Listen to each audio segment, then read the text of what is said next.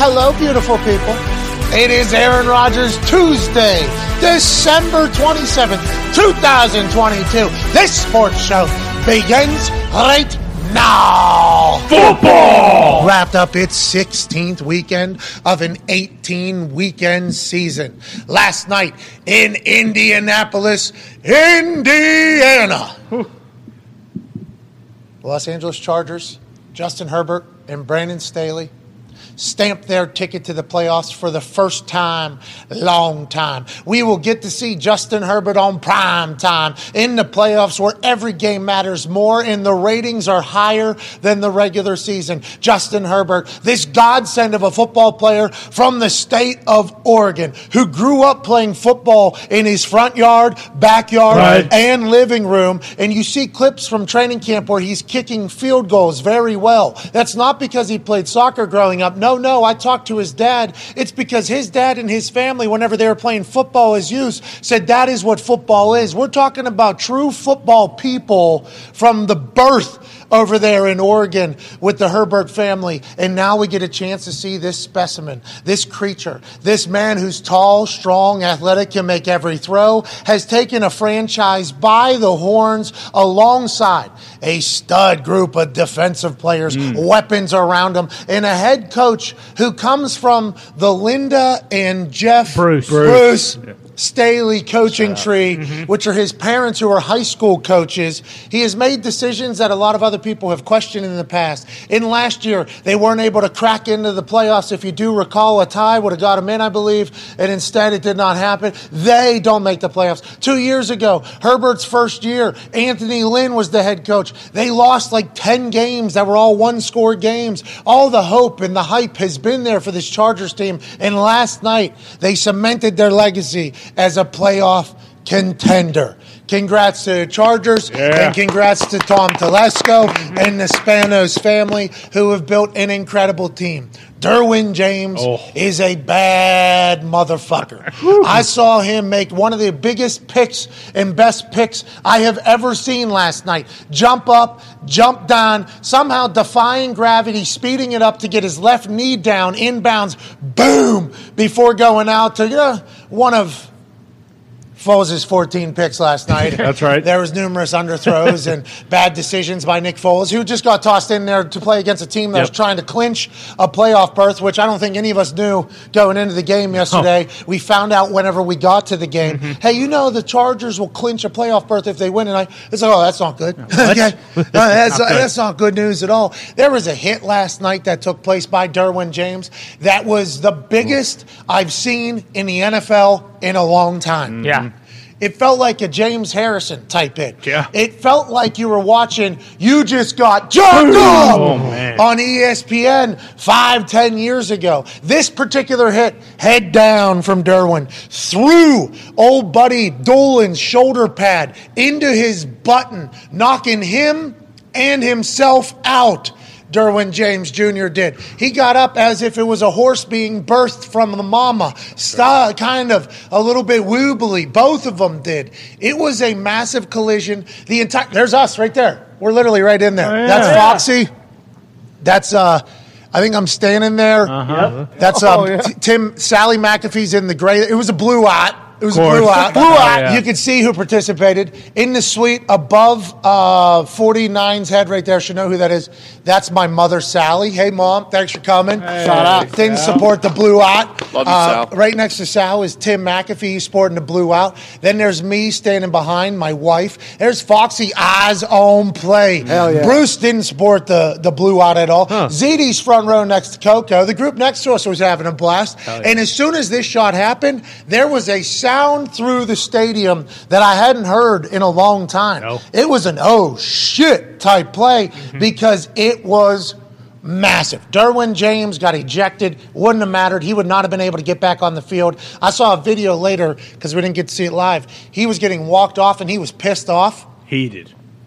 I don't know if the unaffiliated neuroscience inspector, Yep.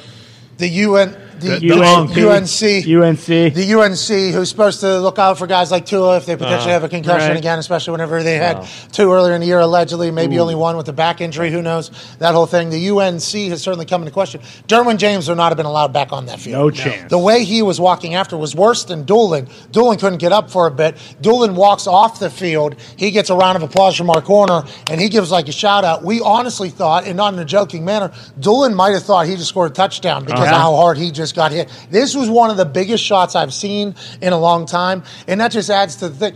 Derwin James, Pro Bowler, paid, stud. He's willing to do that against the Indianapolis Colts because that's the type of guy he is. Seems like they got a great culture Yes. over there at the Chargers locker room. Kyle Van Noy, allegedly, per my sources, mm-hmm. You know, going to those games, you get a chance to chat with like almost like a lot of people coming over to the suite before the game, come over and say, hey, hey, how you doing? Having a quick conversation, everything like that. ya. Get a chance to learn a lot about what's going on in both buildings, which we will get to. But uh, with the Chargers, I guess Kyle Van Noy, much more of a leadership role. Oh, nice. He's gotten to the point where he is um, either comfortable. I I think the way it was described to me by multiple people now, multiple people, uh, he had gotten to a point where he was comfortable enough with his position on the team where he could start. He didn't want to step on anybody's toes. Sure. So his leadership, which I believe was felt in Miami, even though they got rid of him in New England for a long time, I think that's why Bill brought him back. Oh, yeah. So like his leadership is something that Kyle Van Noy is known for. and he comes on the show, he's an incredible talker. We love him. Now we did invite him to come on the program Yeah, it's and come by the studio. We did it through the Chargers PR people, so I don't know if there was maybe a game of telephone that where it got miscommunicated. But Kyle Van Noy said he was doing what he did last night, which a couple sacks and blowing up the whole game. Uh, and just doing what Kyle Van Noy was doing for a long, long time in the NFL. He said, That's what happens when you don't invite me to the crib or the studio, shake my head up, see you soon. We did invite you. Oh, Kyle. We did invite you. What the hell? We didn't want you to do that. Come on. God. Would love you. Chargers PR withheld, withheld the information, so you'd be a little bit more pissed off. Yeah. Enemies in your camp. Chargers PR, yeah, this is good strategy. Okay. Yeah. Enemies always. Make sure the boys are still a little pissed off going in. Hey, everybody in the city that you think are your friends, they're not your friends. Pat, we actually reach out. We're like, hey, Pat, you think maybe you want to have Kyle Van Noy? They said, no, that's not the truth. And if Chargers PR did that, congrats on the gamesmanship. Yeah. Congrats on it. You played very well. Little chess move. We invited everybody over, including Ekeler, the injury doctor, who mm-hmm. got in the end zone twice. Yep. Of course. He fucking balled out. Mm-hmm. The whole team was fun to watch. Herbert is clearly very tall. Yeah. He's very big whenever you compare him amongst everybody else. And the plays that they do, the the enter that that and Keenan Allen was running. I mean, he stepped out of bounds there. There was no reason for him to be able to stay in bounds, though. That's the whenever people say you can cut on a dime. That means you have the ability to have all momentum going this way and just, uh, you know what? Body control. I'm gonna go ahead and straighten this fucking back up, and I'm gonna turn this way. Mm-hmm. Keenan Allen, we got to see it from the back, the back view because he was literally right in front of us when he did that. Everything in his body's going out of bounds, and then he just has the ability. Just go ahead and stop, Yeah. and then just Right. roll. And it was an eighth of an inch. That's all. He would have scored a touchdown. Would have been one of the most impressive athletic feats I've seen in some time with the ability to cut on a dime and go. But Keenan Allen's guy. Don't really talk about him much. Them not making the playoffs has kind of put them in a position where they're not being chatted about enough. And they're in Los Angeles, so you think the media coverage would be huge. But the reigning Super Bowl champions also in Los Angeles, so they get a lot of chatter, especially with the big names that they have. Well, the names that are on the Chargers, whether known or not known, are about to get blown up. Yep. And that's in the playoffs. That's what the playoffs are. So congrats to the Chargers on making it in. Well done, Chargers. Chargers. The talks and tables here as they are every single day at Boston Connor at Ty Schmidt. One half of the hammer. Done. Cowboys Tone Digs is here. And Man, boys, one of the best. before we get to it, ladies and gentlemen, Jose in the trenches, 12 year NFL vet, Super Bowl champion, and coach AQ Shipley. Wow. How are we doing? AQ can't wait to watch in the trenches. Let's you just- can admit this though too. And talks to the table would like to you buy in. Everybody behind the glass: Foxy, Zito, Nick, uh, Dirty, Brucey Boy, Bill, Gump, Phil, What? Right. to everybody. How cool does Tone Diggs look today? 10 out of 10. cool. The boots So cool. are unbelievable. Can you, Movie also- star. can you zoom that one out a little bit? Which which camera is it? Is it that one? So can you put those boots, turn that son bitch out to sideways? Come on. Right. Can you those boots out to Come on, side? Tone. Well, this is the last time I've ever worn them. Wow. cool. Come on. How cool does this fucking dude look right here? Movie star. Seriously, Tone, you fucking brought it today, dude. In the next Thanks. season of Yellowstone. Thanks, guys. Tone, this is not fucking with you. What are you doing? This Tone? is Every uh, time it's fucking with me. You look No. great. Can't give you a Tony, compliment. come Listen. Tone, we come from a place, okay, where compliments are almost always certainly coming from a backhanded fashion. Of Sure. course. This is not that. I would just like you to genuinely know from one human to another. And I think boys are I don't know if they're fucking with you, they're gonna have to give I'm you the not. same No, not pledge. at all. I'm not. You look awesome today. Thank you. First thing I said when I walked in, holy shit. Tone, you look really cool today, and I think you should know that. What you're doing right now is, is really working. Great fit, We Tony. sincerely love it. You look like you play the mandolin. You look sick.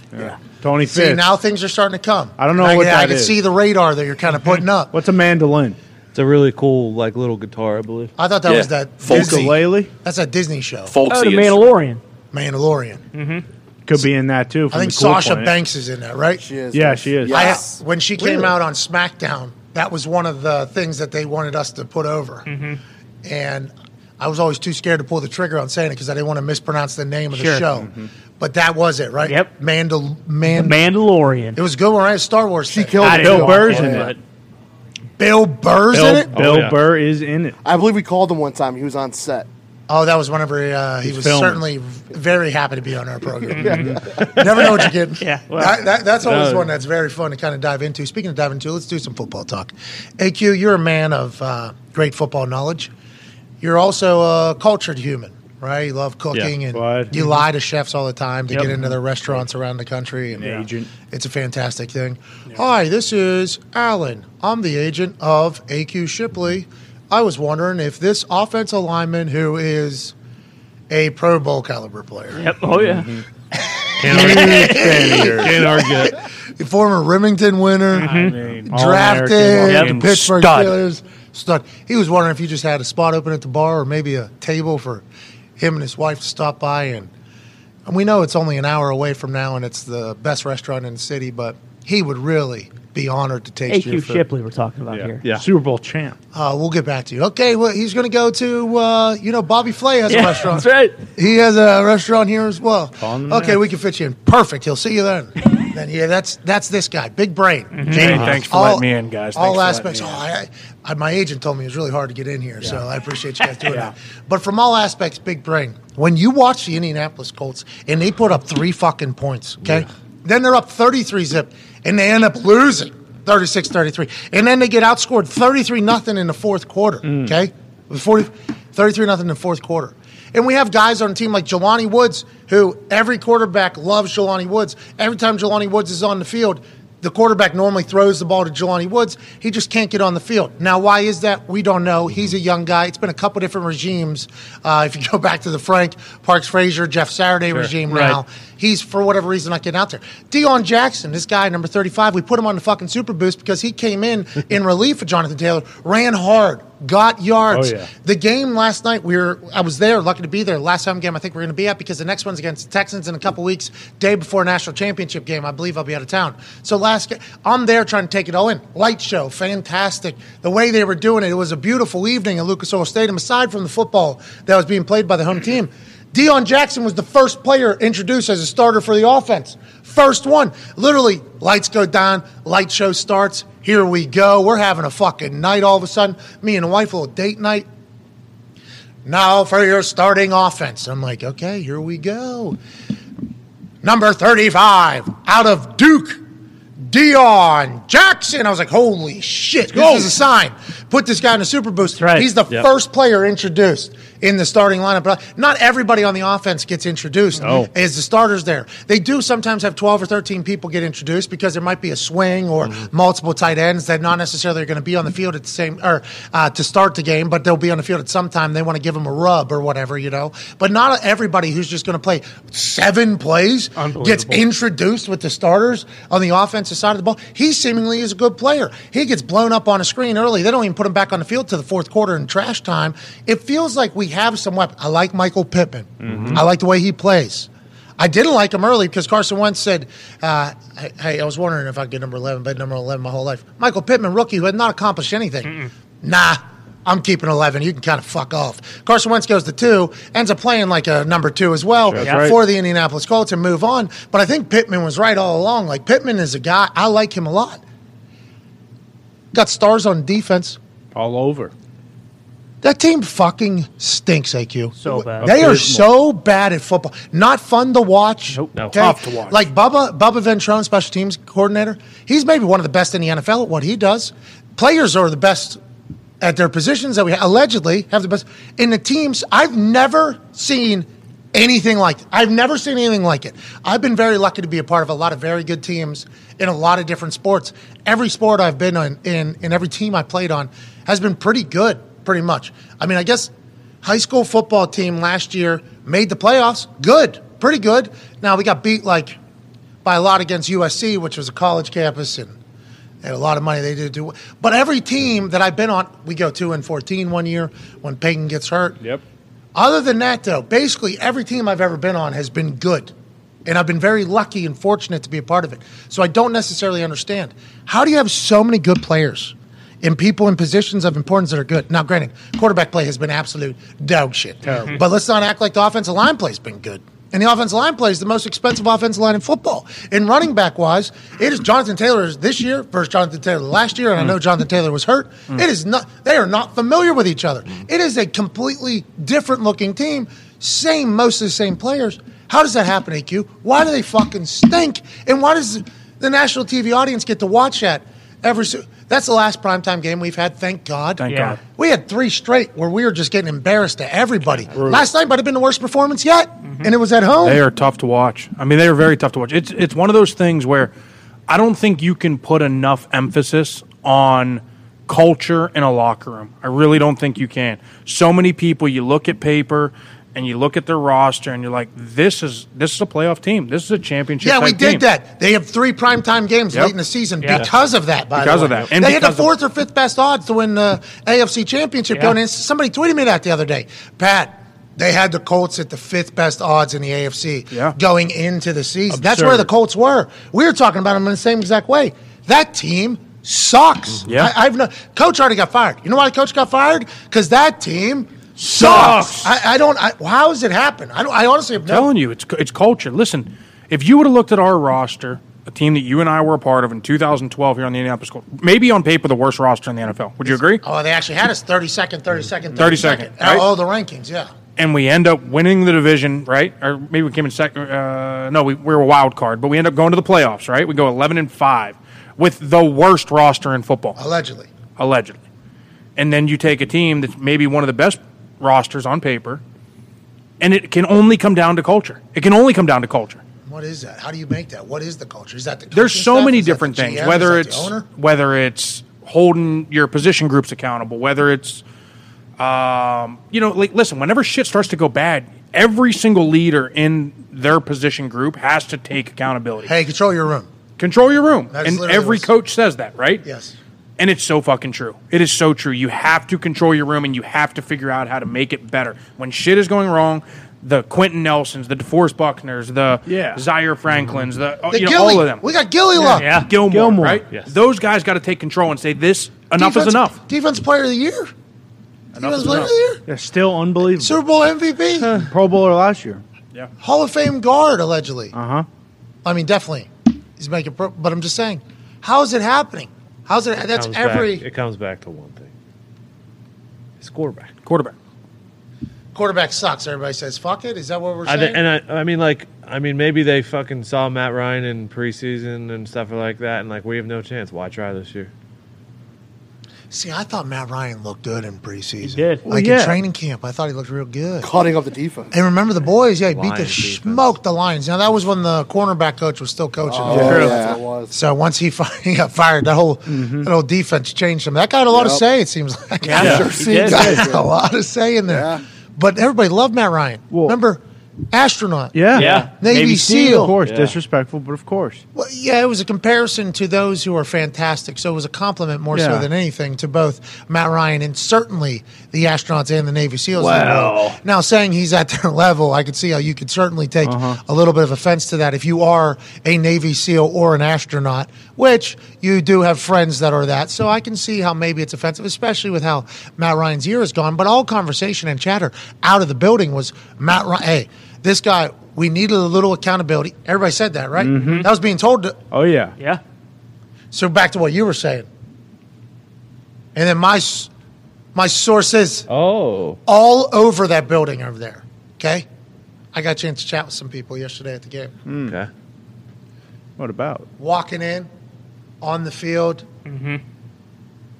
Fucking Jeff almost came up and said, "What's up?" at did. halftime. It was awesome. Did he? He had, It to, was he cool, reminded- he had to remind himself he's a head coach. Yeah, it was a, it was a cool moment. It was a cool moment. We, we had uh, it was a cool thing. So I've got I got a lot of friends there, which is why I will remain a Colts fan forever because the building of the Colts has been you know the building. Building's Very great. Those are good Great people. building. Great people. That's a good building. Top to bottom. Like those buildings stay while GMs and coaches change. That mm-hmm. happens all around the NFL. There's equipment managers that have been on teams for 40 years, 50 years, and their staff has been there through five different GMs, five different head coaches. At the Colts, I mean, they've literally been there since Baltimore, since the team came to Baltimore. Some of the equipment managers and the setup there. The athletic trainer Hammer's been there, I think, literally since the first year they came to Indianapolis. So he's been through so many different regimes, players and coaches. And then you talk about even the sales team. And you talk about the mm-hmm. security team. Security detail there has been there for fucking 20 years and everything like that. So they've seen everything.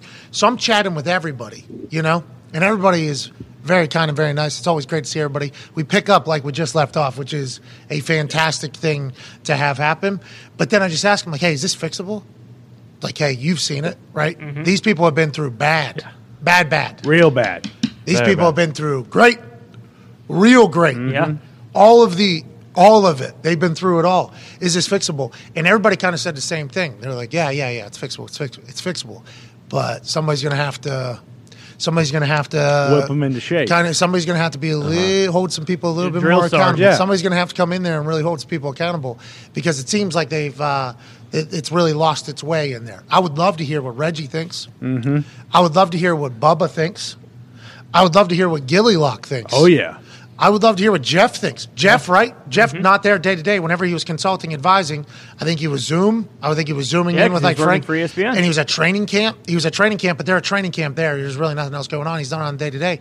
I've heard like day to day in the building, little accountability would be nice. Okay. And it's going to take that, I think, to get going. So hopefully Jim has heard that. Mm-hmm. Hopefully people have told Jim Irsay that, and he has considered that whenever he's looking to hire whoever he's going to hire. I would love to hear Jeff's thoughts about how it's all being run because a lot of the people, what they were describing, multiple people, this is multiple departments, all kind of saying the same image, same thing. It's like that is not a professional organization. That's not an, that's not the NFL. Like that is not what. You're lucky to be in the NFL people get confused about that because they think you know they're untouchable or whatever. And they've gotten money. It's cool you've gotten money which you can live off forever we hope. We assume you'll make good financial decisions and you won't understand about taxes and how the money that you might have needed to live forever 10 years ago is vastly different than it is now. But like being in the NFL and then being great in the NFL two different lives two different operations two different sets of commitments to everything. And from what it sounds like is there is certainly some people that um, that feel like it's a it's a right to be in the NFL as opposed to a privilege to Get be in the to. NFL is what it seems like. Yeah, yeah. Yeah, and that's why it feels like the answer has to be in the locker room now because you can't really just hit reset because of all the contracts that you have. And obviously, Matt Ryan, who knows? We didn't think anyone would take Carson Wentz's contract last year. The Commanders did. Maybe they're able to move Matt Ryan, but even just looking at the team from the start of the season, like, sure, we can definitely blame Matt Ryan in- in the quarterback play because it hasn't been great. But, like, the sell on the Colts was O line running back, and they haven't had that at all this entire year. Which brings us to a great talking point. Sean Payton liked the tweet last night Yeah. about the Indianapolis Colts. What? Sean Yeah. Payton liked the tweet. Like the oh, tweet. uh-oh. Fix it, Sean, please. Says Colts fan. Okay, Kenny Moore, the person that is in that photo right there, one of our stars, didn't play last night. Nope. Shaq Leonard, one of our other stars, didn't play last night. Jonathan Taylor, one of our stars, didn't play last night. Oh. But the fans say, "Hey, fix it, Sean, please." He likes it and goes, "You know what? I will." Now, is this mean that Sean's just using this as leverage to other teams? Let them know that maybe there's a lot of fan bases that would like old Sean Payton, old fucking Uncle Sean to come to town mm-hmm. and fix all their wrongs and mm-hmm. take them to a promised land like I was able to do with the New Orleans Saints? Maybe. Absolutely. Perhaps. Maybe. But why not the Indianapolis coach Sean Payton? Huh?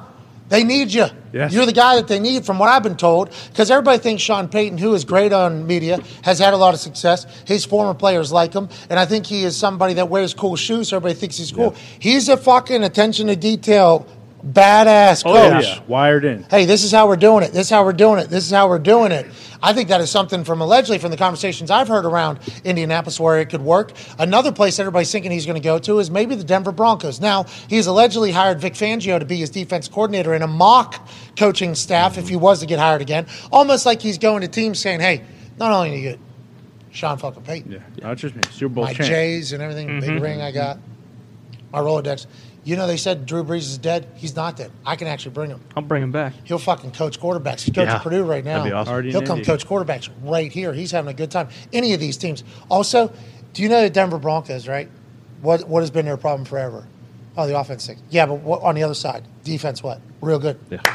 Their head coach, defense coordinator, Vic Fangio, coming alongside me. So this is what we're going to need. $25 million, mm-hmm. okay? 20 to me, 5 to Vic, and then we are going to move along and we'll fix your entire operation for you. Quick. Like the Denver Broncos, and everybody's saying that Vic Fangio will not go back to Denver because of what happened there. I understand that, that could be the case. New ownership, though, might be a new feel, new vibe over there. True. But why don't they? Is is can one coach do that? You think AQ as somebody that's been a player and a coach? Can Sean Payton come in and be a miracle worker in some of these places like everybody's expecting? And what I think he's going to get paid to do is be a miracle worker. Colts are going to need a lot. Broncos are going to need a lot. There's going to be numerous teams that are going to need almost a miracle to get them out of where they are. Is Sean Payton enough to do that? And do you think that'll take place? I think it can happen. I think the biggest question mark, and, and this is uh, this may get taken the wrong way a little. No, bit. no, no, no, on, no, go no. come on. No, no. Steve Smith actually said yesterday, you know, I got to run into these people I'm talking to, and it's Mm-hmm. a whole thing. And we said, no, no, Steve. You cut to it. You're Talk your Steve shit. fucking Smith. That's literally the name of your podcast. Cut to it. You're Mm-hmm. fucking Steve Smith, dude. You're allowed to say whatever you want. That's right. Hey, Q, you're allowed to say Yeah. whatever. It's your league, pal. Yeah. Super Bowl I champion. 12 years you played in that thing, coached in that thing. Yeah. It's your fucking league. Whatever you say, you're allowed to say. Hey, when I came in, when you now, came there in- might be uncomfortable conversations with No, people later, and you that's need to understand that. That's okay. It might be awkward at some point. Radio Row, a lot of people we talk about, Yeah. all going to be there. You'll be there with us this year. That's okay. It's in Arizona, so do whatever you got to do. But also, you're allowed to say whatever the fuck Speak you your want. truth. Tell the truth. It's your league. 10, 12 years ago, when we came in, 13 years ago, 14, whatever it was, Bud. there was accountability from the minute you walked in. There was accountability. You had to because the people, the Vince Wilforks, when I came into Pittsburgh, the Troy Polamalu's of that world, the Ben Roethlisbergers, the Ike Taylors, the James Harrisons, right? All the old heads. They taught you a certain way to approach the game, to behave in the locker room, to act on the field, and all In of the that building, this In the is how you operate. This is how we're operating. I don't know if that's there in this upcoming generation. I don't. I don't know that. And so when you get Disgusts me. This guy. so when you New get NFL. That's not good. I'm Can't just say saying that. you, you there's there's all this new world that you come believe up from you'd say college. this. And so then you have Sean Payton who is the attention to detail, the Bill Belichick's of the world. Hell yeah. The you know, they pride themselves on running it and running their operation in a certain fashion, in a certain manner. And will the young guys buy in? And it's very hard to get young people to buy in, especially when you're not 11 and five. Yeah, 11 I agree. You're going to have right? to have success quick Gotta if you're going to act success like. You also have to have a resume. So I think there's people that'll get grandfathered in. For instance, Saban, I think, runs uh, accountability. Yeah, But it's easy. He Tight wins shit. every year. That's exactly. I think your resume has to be there. You have to be able to match it. So Sean Payton, I think, has a resume where he'll be able to do that. But if they don't win quick, even the allure of Sean Payton, I think, sure. will wear off on people. It is sure. a very different generation. I think what, what's happening in Alabama though is, and Deion's going to be the same way. Deion also, I think, is great news for the NFL long term. And for college football, mm-hmm. because Deion is going to be a very That's the world he came from. Nobody ever talks about it with Deion, you know? And I kind of hate it that it happens this way. If you listen to any of the content that Deion Sanders Jr. puts out through Deion Sanders Instagram, which is his actual team meetings and things he's actually saying in practice, as opposed to just mic'd up clips that are kind of cut there, Deion's like, hey, this is how we're doing it. He, we got no phones in the meeting rooms. We got no earrings on. But we got no like everything he does. no hats, no hoodies. He's very old school. Oh, Like yeah. listening to him talk, that is very, very old school. And it's like he can do it because his resume is what it is. And every parent of all these kids is like, that's prime. Mm-hmm. And every kid that's going there is like, that's prime. So I think you have to have the resume to be able to do that, and you have to have success. But if you don't have the resume, I think it's going to be hard to put in. And if you don't have success, I think you're fucked. I think you are completely fucked. So, like, I think the allure of Sean Payton will certainly be something Uh, but they're going to have to have success. Will they be able to do that in Denver or Indy or any of the other places that pop up? I mean, Steve Wilks, we all just assume is going to get that Carolina Panthers job Should. because of how good of a job he's been able to do after trading away their best players, two of them. Yep. Wide receiver Robbie Anderson also Yep. traded. Christian McCaffrey traded. They're still winning five games. He has that locker room fighting. Seemingly, Wilkes has done a great job, but that's the second wealthiest owner in Yeah, the NFL. And remember, coaching, there's no salary cap. So, like, you can fucking pay 30 million a year if you really wanted to to get a coach to get a gm to come in there and really transform it. And that's what these new owners i think are going to take advantage of with their deep pockets. The waltons have so much money. They Yeah. can take advantage of it cash over cap with the way they do their contracts and coach and gm which has no cap at all to get the absolute best. I feel like they're going to do that. I honestly believe that. Well, it feels like Jim Irsay, you know, he might not have the, you know, Walmart money or the Tepper money, but he has enough where he can do some things with it, you know, and I'm not going to bring up any of the city stuff. We know that song and dance, but how how hard is it to have veteran leadership when your veterans are the guys that they get on, you know, one year deals or two year deals? Like how if you're a locker room, can and you guys have been in there, so you guys can probably talk about it better than any of us. Like if there's a young locker room and there hopefully, yeah, obviously. But if there's a young That's locker room, the which they have, like that's a young locker room, and a lot of their best players are very young. Like Quenton Nelson, he'd be in the fourth year of his rookie deal if he didn't get extended. Is it easy to have Matt Ryan or a Gilmore, who Gilmore has kind of been a you know quiet guy more so than a vocal leader? At least he was in New England. Like, is it easier for the, that team to buy in around a new dude versus maybe a new head coach? Well, you just talked about with uh, Chargers, like Van Noy and Khalil Mack, they had to wait. Like that's kind of the like that's kind of what t- Connor's talking about, right? Yeah, until they got comfortable to feel like, hey, we're not stepping on anybody's toes, which is a real thing. Yeah. and that's also like somebody that's a good teammate would want to do. I when I was hearing that though last night from numerous people, same, same um, diagnosis of the mm-hmm. team. Oh. Basically, it was the same diagnosis of the team from numerous different angles. Second opinion, same diagnosis. Yeah, exactly. Yeah, boom. This is like five, six opinion. I'm like Mike White Mike with my White, fucking yeah. ribs, Yep. and it, they're all giving the same diagnosis. I almost started judging like the guys on the team. Like I, I, I don't know them that well. I think I know Ryan Kelly the best because I was teammates with him. Love Ryan Kelly. Fucking, he's been through a lot off the field. I assume he's spending a lot of his time potentially out of the building on other things that are massively important to actual humans as opposed to just football players. But I started like questioning these guys that I don't know that well. Like how is how is Quenton Nelson letting this happen? You know what I mean? Like Mm-hmm. he's he's this guy that he's been great since day one. Yeah. He's been a guy since day one. He's a first round draft pick, so he's automatically given like a platform. Is he just a quiet? th- Like, do they just have a bunch of like quiet leaders almost, and the wrong people are the ones that are doing the influencing? You know what I mean? Yeah, I'd love to know what's going on in there. I really would because I mean you're hearing things. Because can you fix it? That's And you're what my seeing thing is. things. Can you fix it? Like in Denver, you think anybody's going to get over Russell Wilson on that defensive side of the ball next year? Not a chance. I don't know how they do. Zero. Like we were told they're going to be able to do it at the offensive line in fucking Seattle for that one year. Remember, his team three buried the offensive. Mm-hmm. You guys have like the worst offensive line in history, says stink. team three body guru spokesperson. And then Russell Wilson gets on Dan Patrick. Your team three said some things yesterday, and Russ goes, "People have their opinions, you know, and they do their thing, and we just try to get work. We got to get better, and I'm open for whatever." And if, like, didn't put him the rest and say that, and then everybody's like, "Oh, they'll be able to be good again."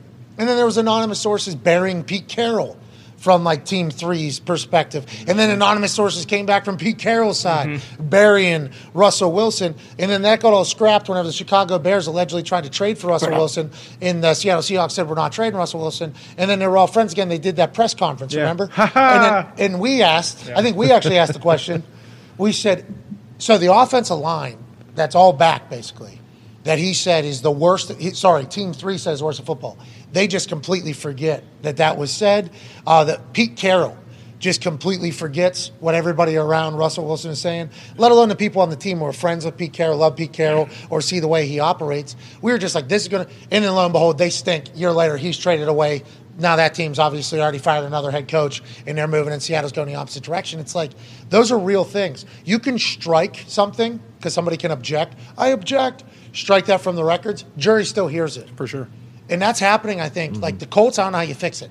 Denver, I don't know how the fuck they're going to fix that with Russell Wilson in that locker room. I don't either. And just you know, it's funny you brought that up. I think that's a good point to hit on. Is just uh, when you're when you're assembling a team, when you're just bringing in vets for one year, right? And like, okay, so Russell comes in. Obviously, it's a five year thing, but like when you try and lot of Money. a lot, of money, But More money than try- everybody else. When you try and build around something, you start to like piece together. Like, let's get this guy, let's get that. Like, you know, GMs have such a fine line. They have to do such a good job of assembling a team that they build through the draft, that they build from within, and then use free agency and use the the tools that you have at your disposal to get vets on the one or two year deals, right?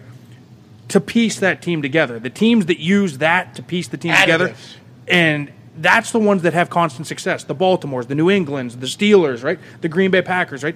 They're never sh- reaching, right? No, not that yet. No, no, no. Not no. that yet, yeah. Yep. You guys still- But constant success, constant, constant, Very constant. high. I know there. I know a lot of those teams are. But down, that's why they're still alive, though. Yeah, because of what you're talking about right here. Right, Even exactly. in down years, they're still alive. Everybody. But the teams that sit there and they're like, Culture. "Oh, we're going to build our team with 15 guys that we're bringing in who are in year 8, 9, 10 that are going to make this team better."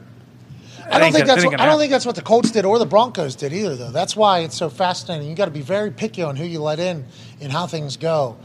I, I just. I don't know how you fix some of these things. Honestly, it's going to be a long road for some teams. Is what I'm staring down, and that's what I was thinking last night while I was watching that insanely boring game. So boring. I'm like this. Terrible. This is is this our life? This is our. We haven't made the playoffs in years. Mm-hmm. It's like, oh, we're not staring down a good thing. I don't think on the other side. How do we? So that was my big question. But uh, can we fix? Hey, is this what this is now? Is this what life is now as a Colts fan, or can we fix this? And I think everybody thought they could fix it, but same diagnosis. Well, for the Colts especially, like you talk about not having like guys in that next generation who can kind of like set the standard and every, like. I understand that not everyone wants to be like a vocal leader and stuff like that, but like Quenton Nelson, like this is a guy who everyone's tapped as like a Hall of Famer. He's a perennial Pro Bowler. Like when you notice that there is a void in the locker room, like I don't care. That's kind of on him, isn't it? To be like, hey, there's there's a void in this locker room, a leadership void. I'm supposed to be like the best player on the team. So whether I'm comfortable doing this or not, like we suck. Nothing's going right. So maybe I need to kind of like you know man up and, and fill this void because otherwise it's just the same shit over and over again. And also like how much of that you know the coaching obviously matters a bunch, but how much of this falls at the feet of Ballard and Irsay because like yeah, Irsay know. is like he- he's heavily involved in the day to day operations. Like you look back, like obviously Chris Ballard had some sort of conversation with him, but like it was Irsay who wanted Matt Ryan. Like he was the one, who, you know, he's the one paying him. He's the one who put his fist down and was like, "Hey, I need, get me this guy," you know. And it's like, yeah, got rid of Carson. yeah, exactly. Mm-hmm. So like if if there's not a certain point where he kind of realizes like,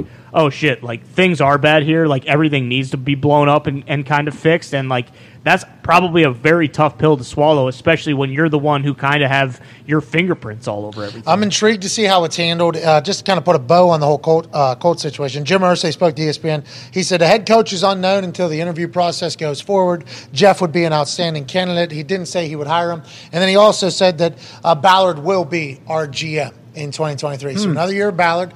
And to your question, I have no idea whose fault it is, but if people are doing what I'm hearing and there's no accountability and no like expectation of like doing being a professional. I don't know how you fix it. Hopefully they'll be able to do that. On the other side, Denver Broncos ownership has released a couple statements. This is from Mike Klis.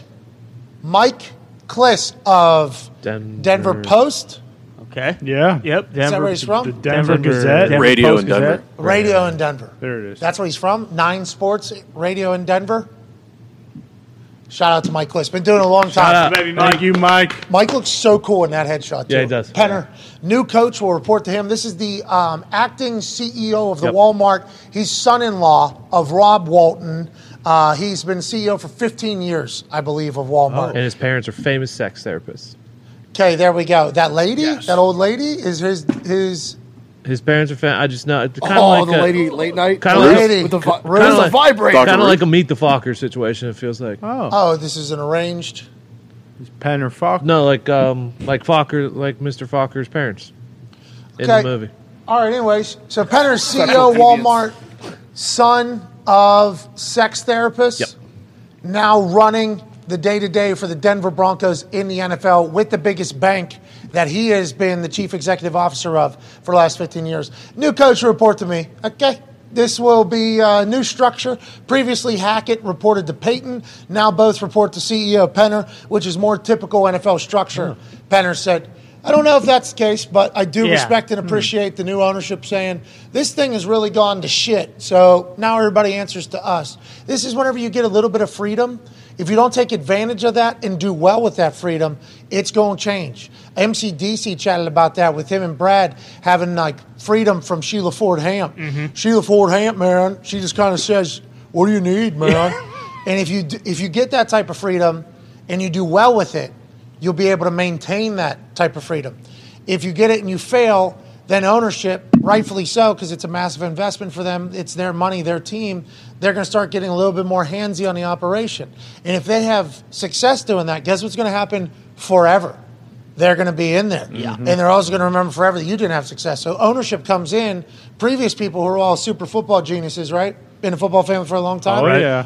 built this mess that is not good at all. So you could see how they would potentially go.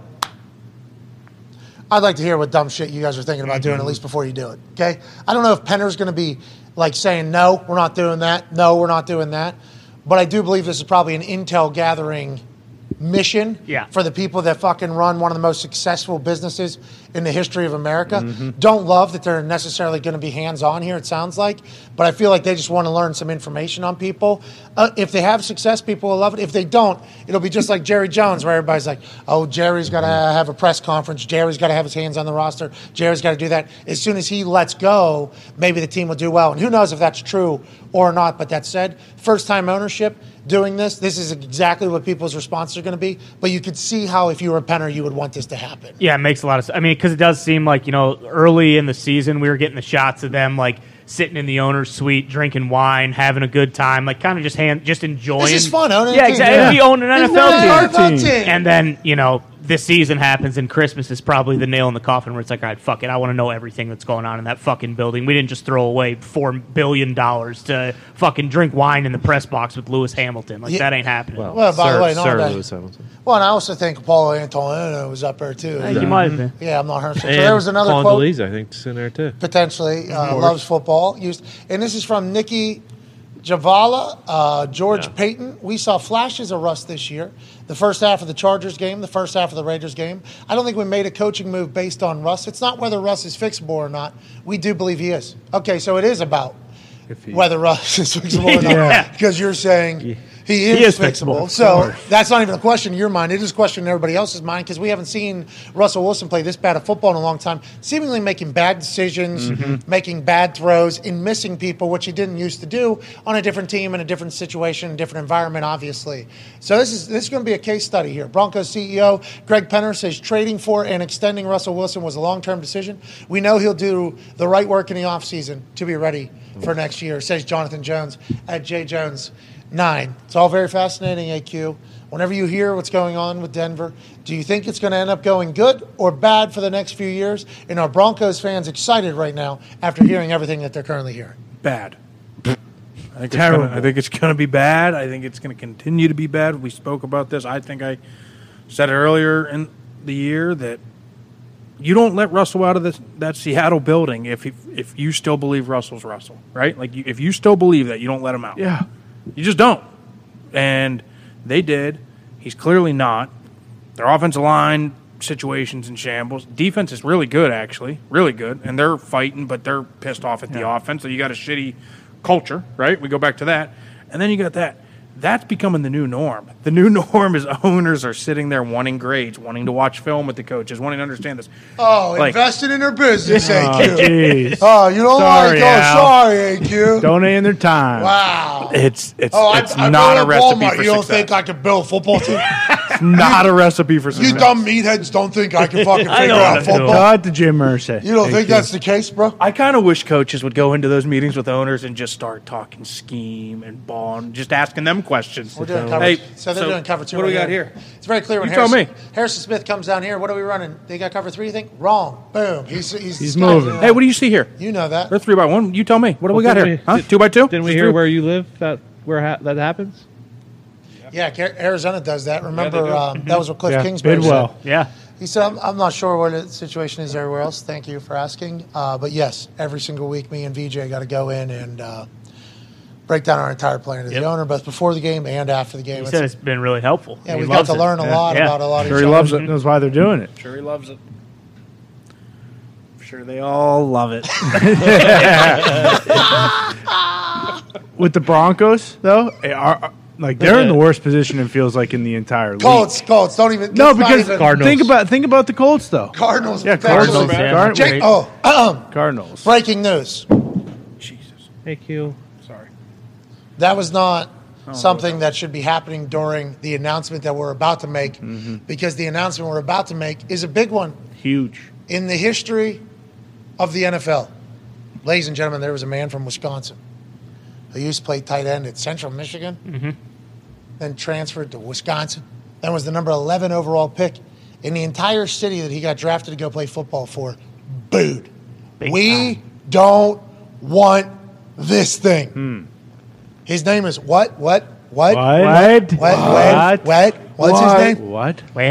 What? And all this dude did was legitimately become a superhuman with a work ethic of five guys and became the best player in football for probably a three to four year run, no questions asked. That city that booed him the night he was drafted loudly, obnoxiously, very passionately became a city in which he would raise $41.6 million for after a devastating hurricane came through and damaged. And he became not only like a proverbial son of the city, but a goddamn god of the city for not only what he was doing off the field, obviously saving lives, but on the field, he was a member of every single sponsorship program that every business had with the Houston Texans. The growth of the Texans as a fan base as, and as an organization was literally on this dude's shoulders. The better he got, the bigger the Houston Texans franchise got. The better he got at football was the better the Houston Texans franchise got. Numerous playoff appearances, AFC South championships that didn't happen in the past. He was drafted to get the Peyton Manning. He did that and he got to everybody else. Ladies and gentlemen, it has been an honor to be a part of the career that has been J.J. Watts, both as a, somebody that got to stand on the other sideline and watch him scoop and score a fumble that somehow he was around and got, and then in the next drive, line up at fucking fullback, skirt out to the out, shake somebody, score a touchdown, and then when the game was on the line, somehow go sideways underneath somebody, strip sack to fucking win it. The guy was all over the place, and every time he made a play, the entire city of Houston would go bananas. Congrats to JJ Watt on a hell of a career. Congrats on a life that is seemingly worth living with your family now, where you're ready to step away from the sport that has given you so much. JJ Watt has announced that he is retiring via a post with his daughter and his wife, stating that it was Koa, his daughter's first NFL game, and his last ever NFL home game. Congrats, JJ Watt. Fucking hell of a run, bro. Change games, dude. JJ Watt. J. Oh, sorry, son. Sorry, Koa. Jeez, not daughter. I'm having a daughter. Uh, that's on me, 100% for me projecting that on him. JJ Watt is one of those guys where if you get an interception from Aaron Rodgers, you get that ball, hopefully signed, and you put it on a mantle. I picked off Aaron Rodgers. Forever. Tom Brady, same thing. Peyton Manning, same exact thing. There isn't a lot of stuff that defensive players can do that other people that are their peers would honor and respect and want to hold in high regard. This morning I was shown a clip from 2012 mm-hmm. of one man blocking J.J. Watt successfully, and it's living on his phone. And I would assume there's a lot of other people who've done the same thing. That is what J.J. Watt was. He was a man that people were proud of to play against, and if they got the better of that person, they're telling everybody they fucking know about it whenever they're having beers. Uh, AQ, would you like to expand upon what I just talked about there? 12 year NFL vet, Super Bowl champion. What was the clip I was just referring to? Yeah, it was a clip in 2012. JJ comes in on a little slant stunt and tries to swim me. I got him right. Like uh, when that clip happened, I remember going home and being like, I can't wait to watch that shit on film. like this dude was the dude. He was an absolute game wrecker for a four or five year span, and obviously he's still fucking doing it, right? Like I mean, he's had a four Yes. four week stretch where he's still dominant, right? And like so, his career's been incredible, but he was the game wrecker of all game wreckers for a long time, and we got to see him twice a year for a couple years when I was here. And you know, you used to go in and game plan against him, and hey, how are we going to set up our run game to attack him? How are we going to set up our pass protections to attack him, to chip him, to get help, to do all these things? And to watch what he's been able to do, and especially in that four year span, He was unblockable, and as you said, like when I saved that clip, that clip has been on my phone since 2012. It has gone through nine different phones. Every drunk time I fucking lost it, I made sure the oh. cloud had it right, and you know, it, it's one of those things where you, you block them and you get that and you save it, and I can look back on that and be like, hey, I Anyway, got, it. I having got some in beers, front, having you some know? Why? beers, the Why? JJ Watt pops up. Just the name itself now is its own entity, basically. yeah. Comes up in conversation. It was like, yeah, J- best player of all time. Like, like, that's AQ. Like, Mm-hmm. we all agree. This guy, we all agree. The guy. Look at this. Check it out. I got his 2012. He's not the only one doing that. And that's what JJ Watt is. That's respect people have. Obviously, 12 iconic seasons, number 11 pick, two time NFL sacks leader, three time defensive player of the year, five time Pro Bowler, seven time All Pro, 111 and a half career sacks. And once again, $41.6 million helped raise after Hurricane Harvey hit Houston. I mean, you're talking about just fucking did it. I think mhm. there was a time there where they put the full machine behind him. Yes. Oh, yeah. You know, he was everywhere. JJ yeah. Watt, JJ Watt, Zach JJ Watt, Brown JJ Watt, JJ concerts. Watt, JJ Watt. Yeah, spearing people, but I think he was an actual fan of Zach Brown. Yeah. Yeah. Friend of Zach Brown. I'm not even talking about that. I'm talking about whenever they were putting him in everything. I don't think that was something he necessarily enjoyed either. Like, I think he is literally just like football player, Yeah. guy, hard worker, enjoy it. But his work ethic, who he is, what he became, is an incredible story, and he has incredible personality. So I think everybody wanted to like see it everywhere. I think he would have been completely fine if nobody had a clue who the fuck he was either, which makes me respect him even more. Congrats on a hell of a career, Connor. Your thoughts on old JJ Why? Well, obviously, for a few years there, like you just said, he was being pushed so much. He, you know, did basically everything, especially with, you know, all the charity work too. But how many guys throughout, you know, the NFL's history where there's only really one face of the franchise, and it's a defensive player. Like it mm-hmm. feels like even with some of the, you know, Manning teams, they had Freeney and they had Mathis, but like the face of it, you know, Peyton Manning. Even with the Patriot teams and the Steelers teams, the Steelers team didn't have that one defensive guy. They had that whole entire, you know, steel curtain, Troy Polamalu, and you know Harrison, and then even the Packers. If you think about it, Favre, which you know is what it is, but back then it was Why? a good face of the league, face of the team rather, and then right into Rodgers. What's he talking about? I'm talking about how Favre basically killed thousands and thousands of poor people in Mississippi. But when we're talking, Whoa, street- whoa, whoa, I didn't know he did that. Allegedly. I'm Allegedly. sure there was a oh. lot of starvation going on. Oh, there. okay, okay. You're talking, okay. yes, with his You're- actions, With the well, yeah, repercussions Allegedly, of allegedly, allegedly, but. He hates Boxing Day. Hates Boxing Day. Yeah, Yeah, they don't well- celebrate. he said it. we should flip it, actually. Mm-hmm. He's a big fan of giving empty boxes and then seeing how the, the poor people, you know, their hearts just sink when they open it and there's Yeah. nothing in there. Gotcha. Get back to work. Allegedly. Yeah, Right. allegedly. Yeah, it's all alleged, Yeah, Allegedly. but back to JJ Watt. Really, he was, you know, one of the only, especially while you know he was playing and the face of the Texans. Like the NFL was turning into you know offense, offense, offense, points, points, points, and he was still able to you know continue to rip apart quarterbacks and be the you know basically the anchor of Houston. I mean, it's unbelievable. And like that charity thing, it kind of goes you know under the radar. point six million. Still so world much record. money. That is absurd. world record. Yeah, for a crowdsourcing uh, like charity deal, still world record. Insane. No, he didn't have to do it. No, No. I think he set the goal at two hundred thousand. That's like how much they and They it hit pro- it. provided like They did twenty six million Yeah. deals. or Yeah. Yeah, they did. Got hit. that done. Got it. Way to go. Yeah. And D Lyman, like you mentioned, like Lyman, they don't in AQ, like they don't look for the accolades or like the spotlight or anything. But he was so fucking good, it was impossible not to give it to him. Yeah, Like, and- one of those highlights was a fade, dude. Like he caught a So he, fade. he was shaking people. Yeah. We're talking shaking. In it, it felt like when you played the Texans, ball always ended up in his hands. I'm like, how the fuck is he there? Like we, we had to play him a lot in a lot of games, big games, very important games. Mm-hmm. So I got to witness it almost.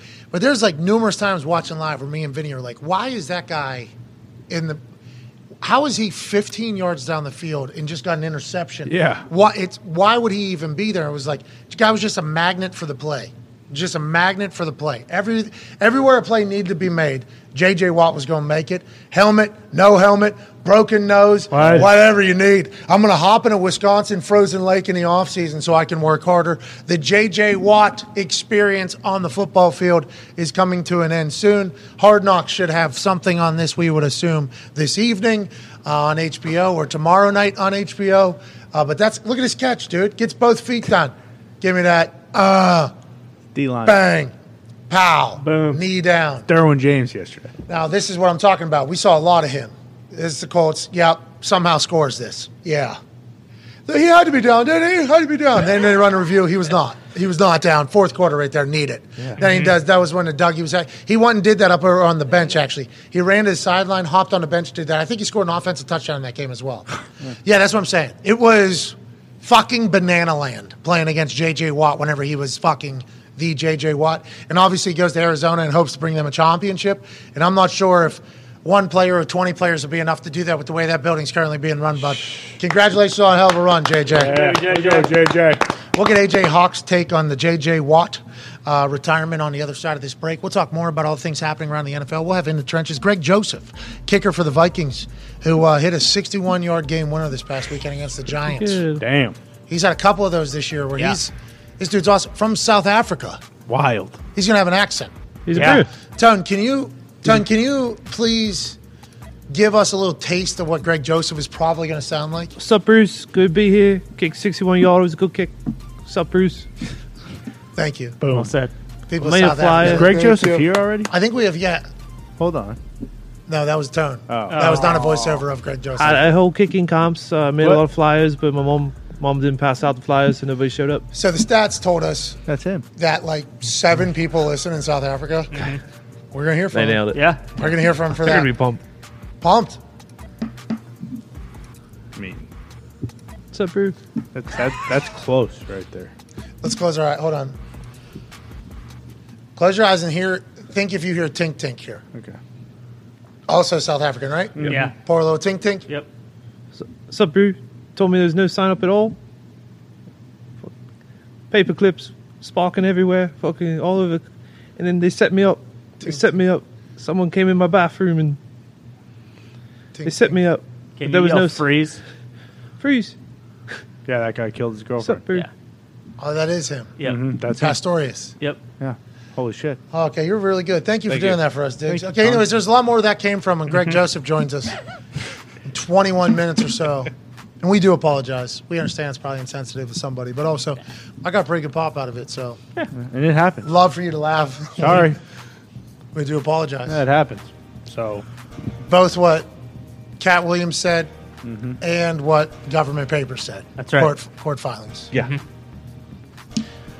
Damn, poor little Ting Ting sign up. all the way. tink Tink Tink. There's 42,000 people watching this right now. That's good. good. Good lord. Can't wait to see how many we pissed off with that whole thing. Hopefully all of. We didn't kill him. You know. Her. Or her. No. Is he still alive? Oh yeah. He's in jail, right? Oh yeah. Do they get? Do they have?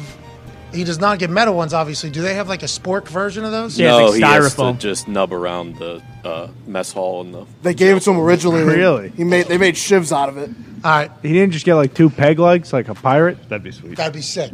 Yeah. I hope that happened for him. Can't risk it. That's what they should do. They should just weld his nubs onto like skateboards and just let him just fly around that place.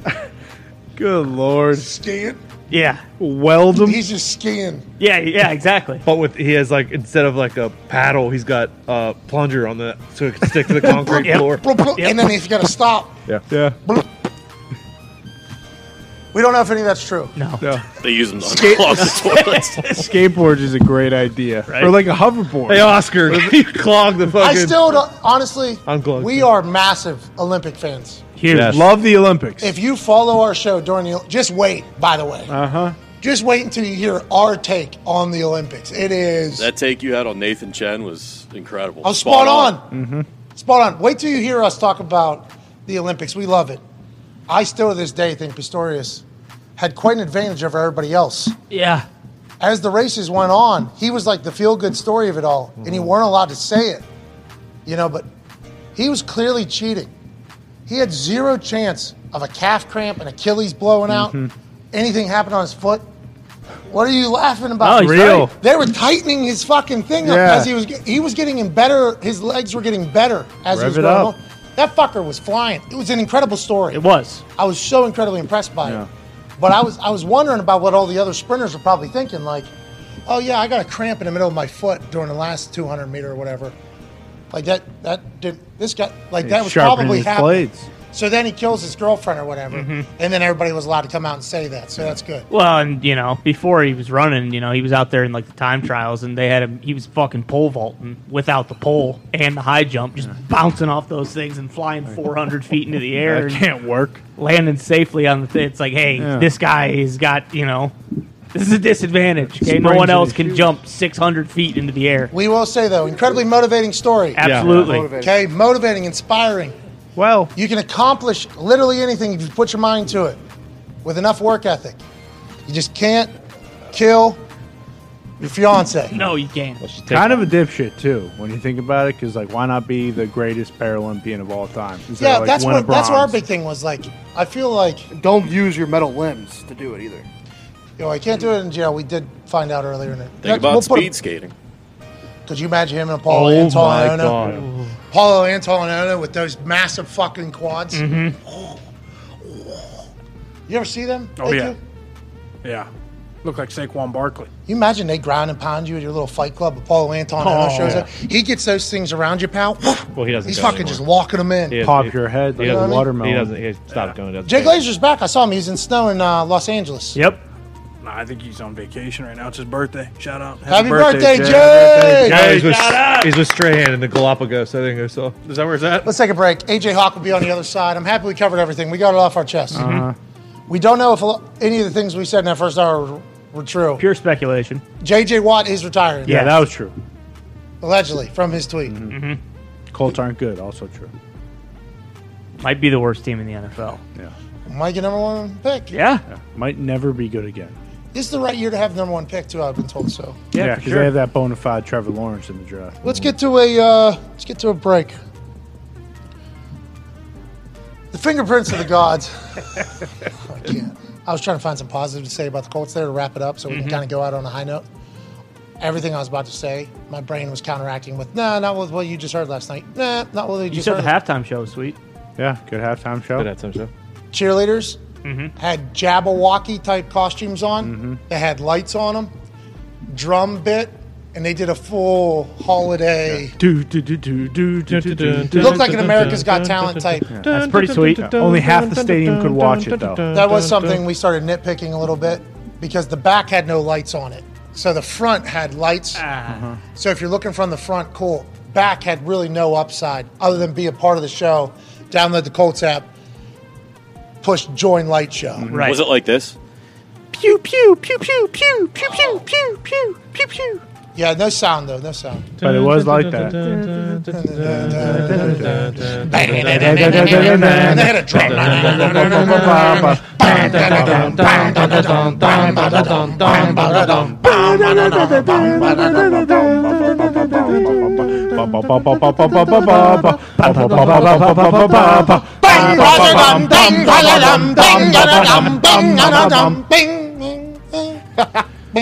Anthem was sweet too. All the Anthem, music. saxophone. Yeah. Oh, All the music. Trey Daniels is uh, old buddy's name, I do believe. If Zito showed me the right name and I'm remembering it correctly right now, when we should have let off the show with him. Saxophone national anthem. Proper amount of sauce. Okay. Proper amount of sauce. Not, Slaughtered. not too much. Not too much. Let's not get crazy.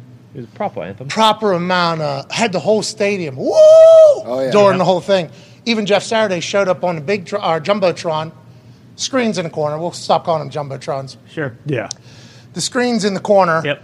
Jeff Saturday gets shown. You know they do shots around there. Jeff's all right, man, about the guy on the sax as everybody else was. Incredible show off the field yesterday. Blue hit the throw. Oh yeah. Chris Kringle hit the fucking anvil. Oh, oh. oh, yeah. They had a better Santa wearing a blue Santa costume, also in Santa. Claws hit the anvil. Yeah, Chris Kringle did. No. Fucking three times. Bang. Yeah, he's on vacation now. Yeah, I was saying, there's your problem. Guy just got done. I mean, you're making him work day after Christmas. No days off for San Antonio. He gets a week. He does get a week. Nope. Not now. People are recreating at a rapid rate. You think Santa used to be able to breathe a little bit? He's right back on that naughty nice list. That's right. Mm-hmm. But he hit the anvil because he fuck, fucking wanted to bring some Holy Spirit. I get that. Yeah. Ursay. Got the Chargers in the playoffs. Yeah, he did. It's very nice. First my, time. That's, my that's Santa, awesome. G- Paul Giamatti gets a week after gets a week break. Well, little Santa is bouncing boot to boot still. That's, Yeah. that's a great point. Why the hell would he take it? All right, let's off? get to hour two. This show sucks. Here's Jeff. What up, Jeff? Hey, Hey, Pat. Hey, good to see my friend. Uh, wait, I should probably co- coach the team trying to score some points. Never mind. Hey, baby Jeff. That, how is his thought Hey, baby process? Jeff, hey, baby Jeff, hey, baby Jeff. Oh, hey, Hey, Pat. Pat, hey, what up, Hey. hey, Jeff, hey, come on. Can I get a burger? Oh, fuck. All right, never mind. I'll go coach. He almost hit uh, sweet lady right there who's been Oh. security for the Colts Stadium for a long time. What up, Jeff? Hey, The what little, up, the, baby? the little banana cut. Yeah. Heading your way. Ah, fuck. Got to coach. Joining us live from Manatee, Ohio, is a college football national champion, a Super Bowl champion, a Ryder Cup champion, COVID survivor, father of 10, AJ Hawk. Yeah. AJ, thank you so much for joining us on this Aaron Rodgers Tuesday. Greg Joseph will be joining us in six minutes, so don't need you to lead into that or whatever. we have nothing but time here. Six minutes is a lot of time. I don't know if it's enough time, but I think it's a proper amount of time to go ahead and give you kind of the floor because there was massive news broke this morning on Twitter whenever J.J. Watt tweeted that his son's first ever game, Koa, uh, will be his last ever home game and said thank you to everybody. And we're like, oh shit, J.J. Watt's retiring. And that's kind of how he went about announcing this, which is. I think le- pretty epic. Yeah, that it's not some grand production. It's not this massive ordeal. It's just a tweet saying, "Hey, I appreciate you all. This is going to happen. Would like to let everybody know. What a run for a guy. What a player. What a face of the league there for a while. Four or five years. AQ and I were just chatting about best player in football. By far. He was defense, offense, What? blocking kicks on special teams. Obviously raised 41.6 million for charity for the city of Houston after Hurricane Harvey. Became the face of the city of Houston. I don't necessarily think he needed it or wanted it, but was okay with the title because everything that came alongside being number 99 for Houston. Goes to Arizona. I think a lot of us thought that maybe it was going to be able to be a change of pace for the Cardinals. Maybe they're going to be able to get over the hump, have real success, bring in the J.J. Watt. Haven't been able to do that. Don't think one player, 10 players, 20 players would have been able to do that with everything happening over there. But what a run, what a career. The all time leading tackler for the Green Bay Packers, uh, A.J. Hawk. What are your thoughts on J.J. Watt and his contributions to the National Football League, A.J.?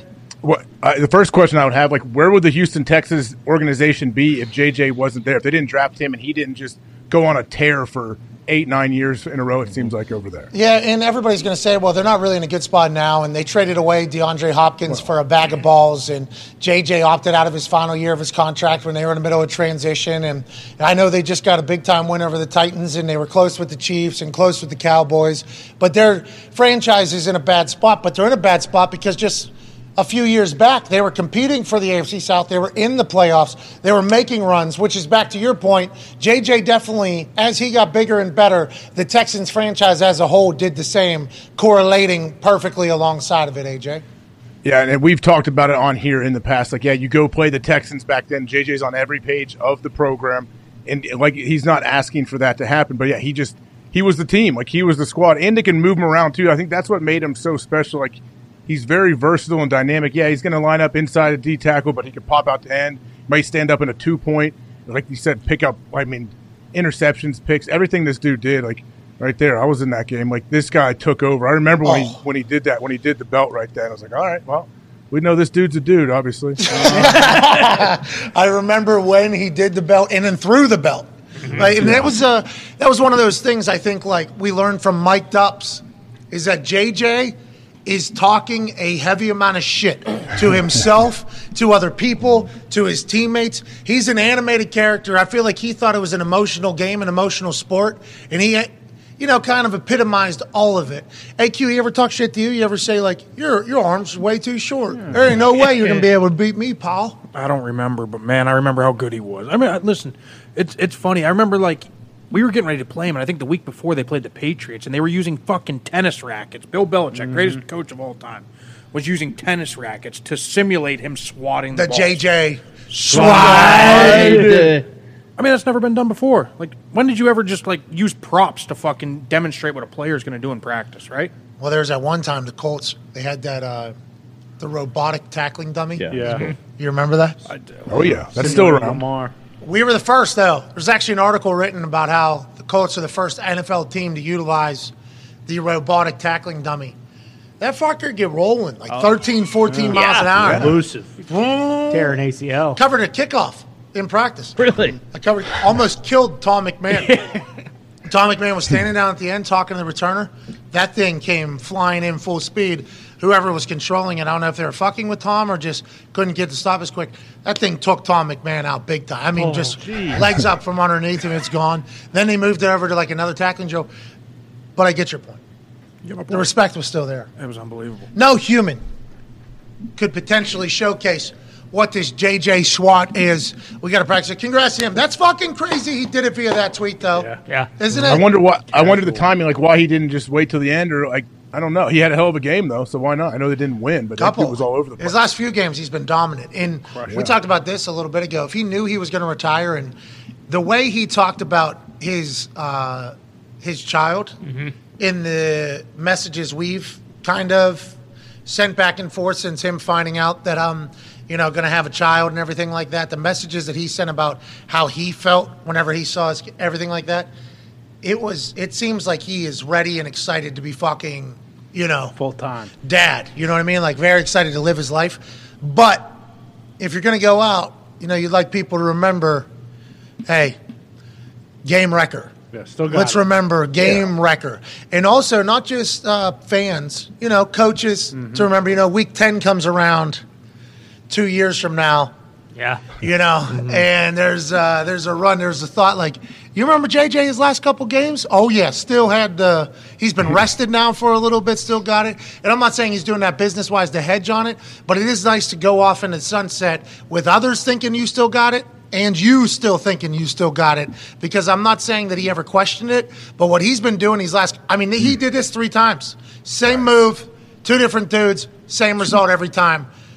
L- tackle for loss. this guy's doing this fucking Nice. 12 years in. He's still doing this It is- thing. It's, it's- nice to remember, I assume. It's kind of a shame because I saw it happen last year when Ben. There was like two games left, and Ben said, "Hey, this is pretty much my last thing," and then he got the send off at home. It's it's a shame that JJ doesn't get like a send off in Houston because that would have been just as special, I think, like as Ben's last game in Heinz was last. Yeah, I year. wonder if he'll. You think he'll he'll have to? They'll put a statue of him up Oh, there yeah. in Houston. Tired. yeah, he'll go back, re- get Ring of Honor Bloody number, face. retired, everything. Yeah, You think he'll punch himself in the nose? Right No, no, the statue should have bloody face. Oh, okay. Oh, Yeah, yeah. Like it's like instead of water Yeah. pouring out, they should just have Blood. died. Yeah, died blood or real blood the entire time. Hell yeah! Oh, like a fountain? Yeah, That'd be Is it going to be him dancing? You think, or is it going to be him doing the squat? What do you think it's going to be? good question. Flexing, maybe. Yeah, that. maybe in the maybe they'll recreate the uh, the the frozen lake. The salute. Oh, him sitting in there, Yeah, Yeah. dude. I've seen him. He did the salute, It's right? big now. People love sa- like you know infrared saunas and cold tubs now. Dude, he fucking touchdown, okay, touchdown. Woo! Doing that whole thing. Here's the bench, runs back. This is the bench right here. Jumps up on the fucking bench, metal bench on cleats, to the crowd like this. The whole place was just going. He was literally a maestro for the whole fucking city at times. Houston, if he was to go back there, obviously he never wanted to leave. It would go crazy. I don't know how they're going to be able to get a team good enough to, you know, perform in a fashion that'd be worthy of a J.J. Watt retirement ceremony there. But yeah. congrats to J.J. hell of a career. Baby JJ. Good work, JJ. Um, AJ, your thoughts on last night's game? The Chargers are in the playoffs. Justin Herbert's going to get the opportunity to shine in the most watched games and the most important games at his playoffs for the first time in his career. Brandon Staley in the playoffs for the first time in his career as a head coach. Congrats to the whole team over there, putting in a lot of work. Ownership, Tom Telesco going all in, bringing in key pieces on the defensive side. Have had injuries. Now they're in the playoffs. 20 to 3 last night on the road in Indianapolis against a team that gets paid money to play. Surprisingly, if you're watching it, they do. Uh, dominant win, going into the playoffs. What are your thoughts on the Chargers, AJ? I, I like the Chargers. Obviously, I like what Justin Herbert is able to do, and Austin Ekeler just scores touchdowns whenever you turn a game on. Why No question. It feels like. We should. Yeah, you said two plus. Should have done what? Two touchdowns for Yeah, Ekeler. It was talked about, but I, I didn't want that type of bad. I mean, you could do that with everyone. Every single time we don't hit, we Mm-hmm. could easily go back like, oh, we should have done this, should have done that. Well, Deon Jackson getting introduced as a starter on the offense. First player intro. Yeah. First player intro, AJ. You hear me? Yeah. Light show, lights down, music blaring, intros taking place. Your starting offense for this evening, number 35, out of Duke, Deon Jackson. Have you- I mean, have you have, have you come to the conclusion on why that happened? Why did that happen? Well, I mean, you've told the truth about the team this year on this program. They know what the Super Boost was. They introduced him first on purpose, and then they gave him no carries on purpose. Jeff. That could potentially be happening. I don't know if Jeff Saturday's doing that, but it feels like the Colts No, season. that didn't come from Jeff. It was certainly smack right in the mouth, it felt like. But I don't know why he wasn't in there. A Super Boost should have hit. All I take away from it is a lot of good players on that Colts team. You're reminded whenever you see him live in warm ups, walking around, you're like, that's a fucking all pro. That's a pro bowl. That's a pro bowl. That guy's built good. That guy's, why does the team stink? We don't know. Let's pivot to a team that is very good this year. And people are just going to have to understand that when a team can win, even in their days in which they don't play the greatest, that is maybe the best trait to have as a team. In this team, number two in the NFC right now, winning games whenever they're down 33 zip at halftime. This past weekend, beating the New York Giants on a last second field goal of 61 yards. The man who kicked that ball is the kicker for the red hot Minnesota Vikings team. Ladies and gentlemen, out of FAU, Greg Joseph. What's up, man? What's up? How you doing, Pat? Okay, so you're. We looked into this. You're from South Africa. Is your, is Yep. the, is the South African accent something that you still very strong? Because I saw you went to high school in America, right? Did you lose the accent? Do you still have the accent? And how many people, as soon as you speak it, get it right or wrong with where you're from? So no accent. Um, I moved to the, I moved to Florida when I was seven. So my mom said within three months of school, accent was gone.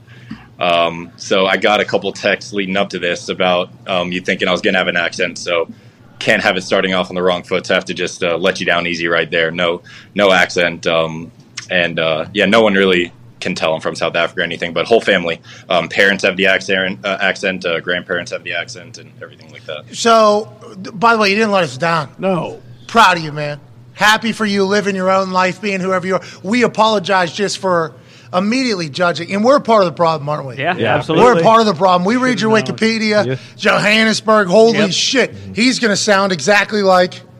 So, Bruce, it's a real shame you kicked your accent. I can't kick my accent. It's something I just I've been trying to do. Is but it's, Spot that's- on. it's all good, bro. Is that what a South African accent sounds like? That was our only preface coming into this thing. Is that is that anywhere near what your parents sound like? No, a bit more Australian than what my parents sound like right there. Disrespectful. What? Come on. You're disrespectful. I've been told it's more New Zealand, but Uh, anyways, we appreciate you joining us. Congrats on being a success story. Obviously, anybody that makes it to the NFL is awesome, especially when you're from another country coming in. Learn about football, I assume, as a child. You always played soccer and you just had a massive leg. How did you kind of stumble upon becoming a kicker who now has a 61 yard game winner under, in his record books in the NFL? Yeah, it's just the uh, you know the typical kind of story. A high school soccer player, um, you know, played uh, travel and thought uh, I was going to go to college for it. And football coach walks out, says, "Hey, you're one of the one of the bigger kids. Um, you want to try out for the football team? You want to start kicking some footballs?" And um, my buddy had done it previously, so I said, "Absolutely, why not?" And uh, let's go for it. And haven't uh, you know kind of blinked, and now now I'm here. Haven't uh, looked back since. Hell yeah, good to see. How do you like your your journey in the NFL has been an interesting one. Like as kickers, how do you maintain confidence and continue to to believe in what you can do? And obviously, you're showing now in the field like what you can do, and you're a monster. to follow up with what AJ's saying, Miami Dolphins 2018, Cleveland Browns 2018, Panthers 2019, Titans 2019, Bucks 2020, Minnesota Vikings last year and this year. Now, just to put a little context to the answer that he's about to give, because that's a really good question, AJ. Yeah, yeah, it's a great question, and um, I'm I'm thankful for it. You know, no one wants to get cut, no one wants to have that feeling, but um, the journey's the journey, and I wouldn't change mine for the world. So I had just known that I was so new to kicking. You know, even in college, I didn't really know what I was doing. I was just, uh, you know, working hard. Yep. So um, I knew that you know after I got cut after my rookie year by the Browns or um, let go by the Titans that I hadn't really reached my ceiling yet. So I just go back to work, go back to the drawing board, and go from there. And uh, you know, I love it here in Minnesota. We have a great building, great people, and um, it's just uh, you know I don't even think I'm I'm there yet. I still have more work to put in because I have levels that I still you know and goals I still want to hit. Um, but journey's been journey's been pretty crazy and uh, pretty cool in the same breath. What you work on? What you get better at? Plant foot, ball, ball contact. What are you working on mostly? Um, probably ball contact and the immediate follow through, for sure. What were you doing? You're pulling too quick, huh? Um, yeah, and then if I wasn't pulling too quick, then you know, trying to get under. Sometimes I catch a little more ground than I want. When did you find? Did you find it in one workout? Did it just kind of click and your body said, "Okay, this is what we got to do," or was it like a series? Yeah, it was probably you know, um, it wasn't probably one workout. It was you know just over time, just working on it and working on it, and um, you know, with the help of coaches and eyes that can see kicking. You know, like um, Justin Medlock is a coach of mine. Uh, Hell yeah! he's awesome, dude. Um, yeah, UCLA legend. Uh, sees in a way that not many other people see it. So I always, um, you know, send film to him and pick his brain, and uh, you know, along with many others. But um, he's a awesome guy that's been by my side throughout the whole ride. He was punter kicker, I think both. I think right, wasn't he? I don't know if he punted, but definitely um, all American. I drafted the Chiefs and um, and had a had a great career up in Canada. I think he was unbelievable at both. Nonetheless, great name. Hey, shout out Medlock, dude. Hey, I appreciate you too, Medlock. I used to watch your film. Whenever you hit that 61 yarder, you know it's good distance wise. That's no problem at Uh, all. You just had to hit a con- yeah. You just had to make solid contact, and you were good. That's all I was, you know, focused on. I had my aiming point. It went right down my line, and so once I looked up and saw it on that line, I, um, you know, uh, felt good, and knew it was uh, knew it was good, and then just watched it through. Did you black out afterwards, or Yeah, yeah, blacked out. You know how it is, blacked out. I'm, I'm uh, not really one to uh, to uh, run away from my lineman and celebrate, but I think Ryan pushed me, and then I was like, well, let's go for a jog and um, try to try to pull a little Ronaldo celebration. yeah, I respect it a lot, dude. Not a lot of people have a 61 yard game win, 61 yarder in game enough, let alone 61 yard game winner that matters, right? I mean, your team is hot right now. The Vikings are hot right now. You were there last year. You're there this year. What have you seen from the team from a kicker's perspective? You know what I mean? We get to kickers, punters, and I was always fascinated by the fact that TV people are never interested in what the kickers or punters had to say. We're front row in every team meeting, every practice. We're in there for the post game. And if you're having a good season and you're a kicker or punter, it doesn't matter if the team's having a good season or not. Like you're in there, you're riding their wave. What has it been like with KOC, you think, versus maybe last year? And why do you think this team's having so much success? I think just because, I mean, how close we are, you know, uh, and not just trying to say that to say that, but everyone in that locker room is positive. Everyone's got each other's back, and the atmosphere that um, KO has created, you know, and cultivated, it's it's unbelievable. From the first day he walked in, um, and told him, to, and he told us, excuse me, what he wanted to put together as a team and who he's looking for. Um, you know, as a man, men to have in the locker room, and who he is as a man, he has stuck to it. So I have a huge amount of respect for him in that aspect. And then you know, guys like Thielen holding everyone accountable, Pat P, um, Eric Kendricks, uh, the list goes on of just um, vets helping rookies and vets helping vets. Um, and it's it's fun, you know. When um, winning games is fun, and when you can do it with guys that you've truly bonded with and you're and you're close with, um, it's uh, it's a blessing. And you know, then taking a step back, it's for just from this past weekend. Um, I'm just happy I was able to able to help the team and help those guys, you know, because uh, it's uh, grateful is just something that you know I've been feeling lately. Extremely grateful and just a, a blessing. So I'm happy to do it for this team, and it makes me work harder. You know, makes I think everyone in that locker room just work harder and harder for each other. Yeah, it's nice to contribute, right? You feel like, hey, I got my opportunity to contribute to this incredible group, and I showed up for them. It's like it's a fulfilling feeling, and also I think everybody's getting a chance to witness that you're all in with them every single time you step on the field. That whole team being tight is such a value. You have anybody just late to meetings over there ever? Team meetings, just showing up late, not showing up at all?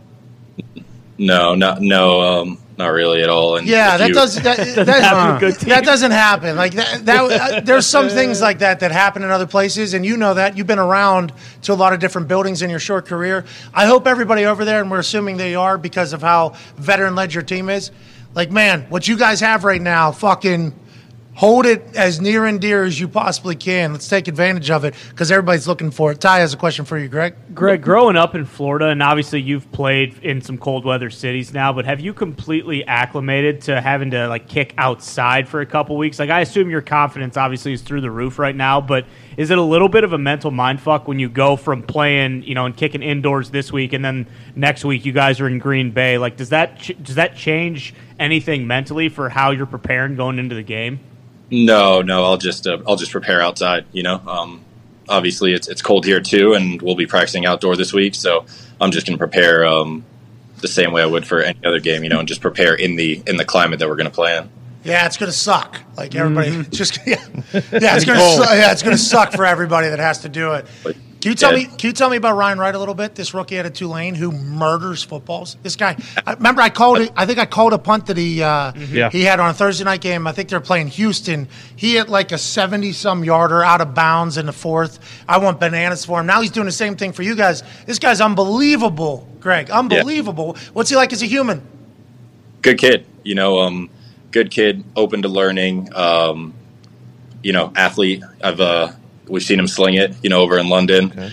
Um, and I thought he was BSing us when he was saying, you know, he was a three star quarterback coming out, but he can launch the ball. Um, baby, Ryan. yeah, he can he can launch the ball obviously with his foot or his or his arm, and uh, yeah, um, puts in the work. You know, as a takes learning. You know, helps. He's getting help for like from Depot and I where we can help him, but he's uh he's doing well. He's confident in what he does, and um, it's showing. Hell yeah. Hey, do you have any idea if your coach was uh, was offended when uh, he was called what Harry Potter? Is that is Harry that right? Styles. Harry Styles. Styles. Styles, yeah. Okay. much different. Harry Styles, absolute superstar. Do you have any idea if he was offended or he thought that was a compliment? I have no no I have no idea. So so no comment there. Ah, smart, Greg. Keep doing it. Keep enjoying it. I hope the locker room continues to be tight. I hope you guys continue to play great. It's been fun to watch. Congrats on everything, buddy. Absolutely, I appreciate you guys. Thank you for having me, and uh, keep doing what you guys doing. I love seeing the positivity and the fun you guys have here. Greg, our show sucks, all right? You, you, you keep going. We appreciate you. You're an American dream story, Greg. You need to know that. Minnesota Vikings kicker, man, it just hit a 61 yard game winner. Not a lot of people could say that. Greg Joseph. Thank you. Yeah, I knew it was in as soon as I saw Uh-huh. it. Yeah. Right On, on. online. And then I just blacked out. Yeah, I mean, I probably I lost my mind. What do you want from me? That's a long ball. That is a very. Hey, would you be offended when they put a guy back to return it? Oh yeah, I don't know if that would happen. I figured that. From 61, though? I mean, it makes sense from 61. Yeah, so for me, I've always been a, and this is probably why I never became an NFL kicker. Really, um, I was never going to miss short. Okay, you're going to see me miss left or miss right, but nobody's going to be able to hang over my head that I miss short. Now, in doing that, there were certainly some kicks that probably weren't hit as clean, you know, as they probably could have been or should have been. Uh, so they're just doing what they got to do. But yeah, I, I had a mentality, and it sounds like him. He's not worried about somebody being back there. That just means they get a less person to put pressure on the kick, which is even better. Maybe add a little half a second to see the ball a little bit more. What a kicker! What a run! Minnesota Vikings have the football gods on their side. Yes. Have to remember that. And it sounds like they're doing everything right behind the scenes. That's that's great to hear about that team loving each other and all the vets holding the vets accountable and all the young guys accountable. I love hearing that, AJ. I do too, but I, I'm wondering, like, aren't they underdogs against the Packers? Yeah. What? How is that, or why is that? Do you think? Why Packs do you hot. think the, the They've been underdogs makers? a couple times. Packers Uh, are hot. Lions, Cowboys. So they don't lost trust them? both of them. Who, the Vikings? The bookmakers still don't trust the Vikings. No. Yeah, it feels like they just know when an egg might be coming. Because that Cowboys line was weird, and then they lost 40 to 3. And the Lions, they won as well. Oh yeah, they have a pretty good beat on the Vikings. You're saying? Feels that way. I. Let's get to a break. On the other side, let's do in the trenches. Hell yeah. Love it in the trenches. Let's go. You excited for that or what? Yeah, let's go. Do we have enough time? You think? I think so. I, I didn't even know I was still awake. I thought he was taking. I asked him if you want to ask Greg Joseph a question. He said, Weren't the they teammates? Oh, "Kicker." Teammates? That's what he said. Yep. Okay. Wow. we forgot to ask so about many- Pistorius. Yeah, that's what I was going to say. I thought you could ask him We about didn't that. have the accent. I wanted so to ask him kinda- which Harry Potter was his favorite. That was a good. That was a good. Well, it's lead-in. wrong quote though. It was Harry Styles. Yeah, what's his favorite Harry Styles song? might Did have you played? bury Ke- That was a. You were burying Kevin O'Connell there. Not even close. I, I honestly wasn't sure which Harry it was. Yeah, two respective legends. I mean, Potter was you know come one on of the now. greatest wizards of all time, and Harry Styles is a doubt. Yeah, but like I'm surprised you didn't go like. Hey, do you think Kevin O'Connell basically like? Is he offended by being called Jared Fogle? Like that's Yeah. that's Yeah. almost True. how That's you. not at all. That's not even close to what I. that what- I know it's vastly different. Jared different. Fogle has no. I know you're always toxic, but I would, and you always have Fogle on your mind. But I would not have ever used Fogle in that situation. I know you were in a VIP section with him once. Oh, so that guy was that guy was living a dream. Yeah, he was. did he have the getting- jeans with him? Did he bring the big jeans? No, everybody knew. Yeah. He didn't have Yeah. to do that little song and dance in public because everybody knew who he was. Yep.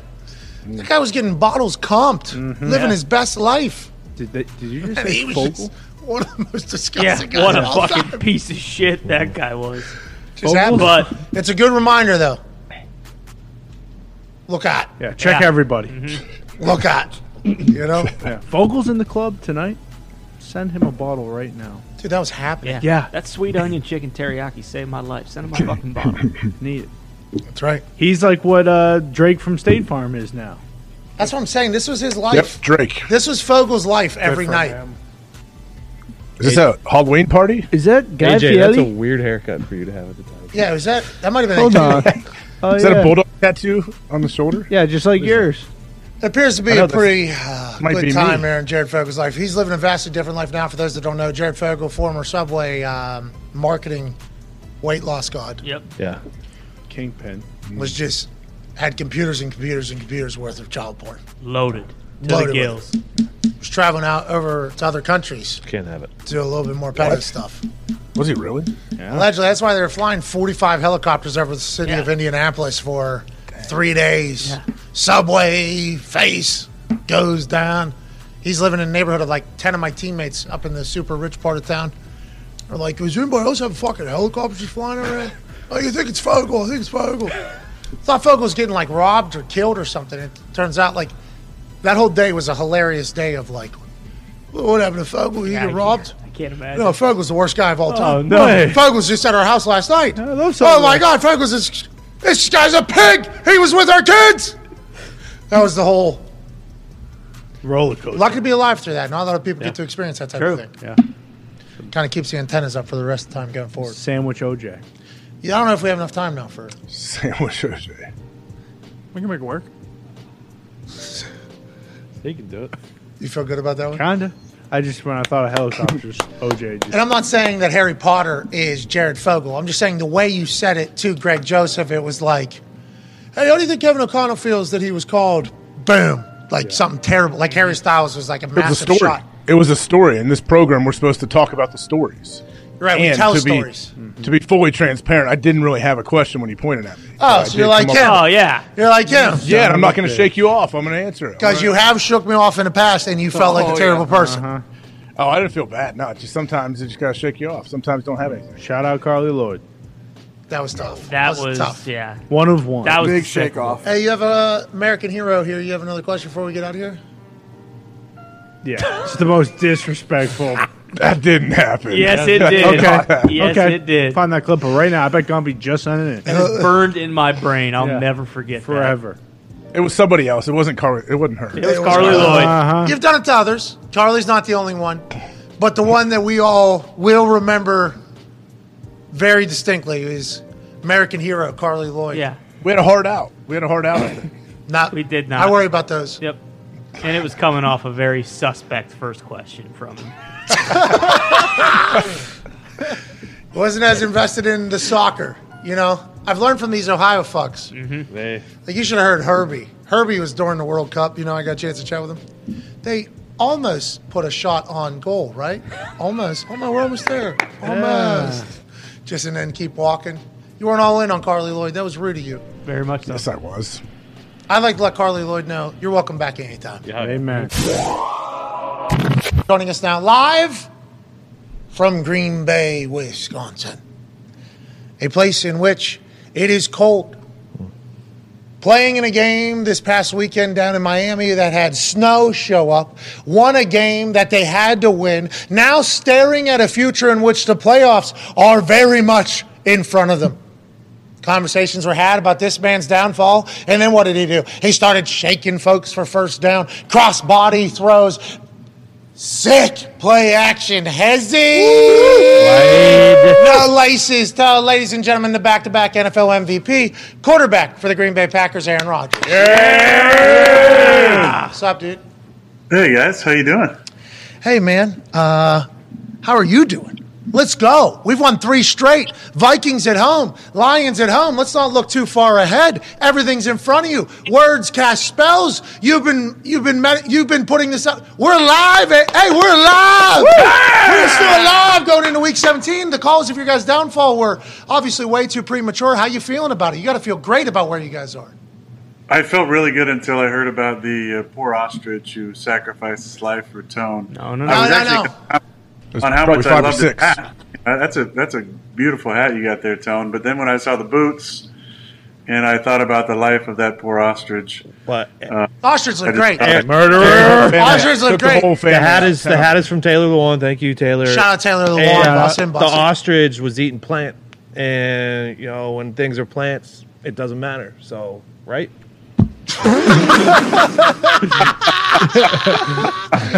Uh, the ostrich lived a great Touche. life. Thank you. Touche, Tone. Touche. Anyways, uh, He got, sorry. he got to- hugged to death. I'm sure he was hugged to death. Yeah, I'm sure. Yeah, By yeah. a bear. Yep. No, no, no, no bear. Obviously, we wouldn't have the boots, but nonetheless, ostrich was perfectly fine. Yeah. And the boots looked great. So do the Packers. You guys are sitting in a fantastic position here, and I know you try to keep as much out as possible. And earlier in the year, there was conversations about like some of your teammates, and I think it was Jair who said, "If we lose next week, then we're in real trouble." And you were like, "I don't like us talking about that." But there was a lot of conversation about you guys being dead, moving on to a next chapter. Is Aaron going to get benched, traded, or pulled? And now with two games left. Division po- opponents that you know very well, you're back in control. The roller coaster this year has been wild, or have you tried to stay above it or out of it all? No, it's been wild roller coaster for sure. I don't think how you can you, can't really stay uh, stay out of all of it. You're going to hear about it one way or another, uh, whether you know through a friend or Tom Fanning or or just get a feeling of what's going on. Uh, but it's been great. A lot of a lot of really important lessons. You know, when you're winning, winning cures a lot, and it kind of glosses over sometimes some of the most important parts of this game that you got to keep intact.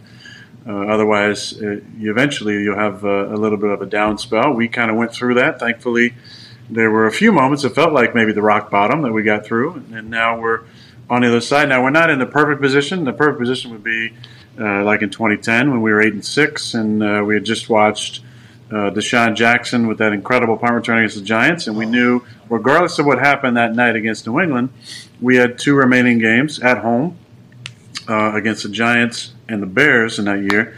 And if we just won those two, we were in the playoffs. So that was a little bit different scenario. We came out and uh, had a great game against the Giants, and then won a uh, barn burner ten to three against the Bears to sneak in the playoffs as a six seed, and the rest is kind of history.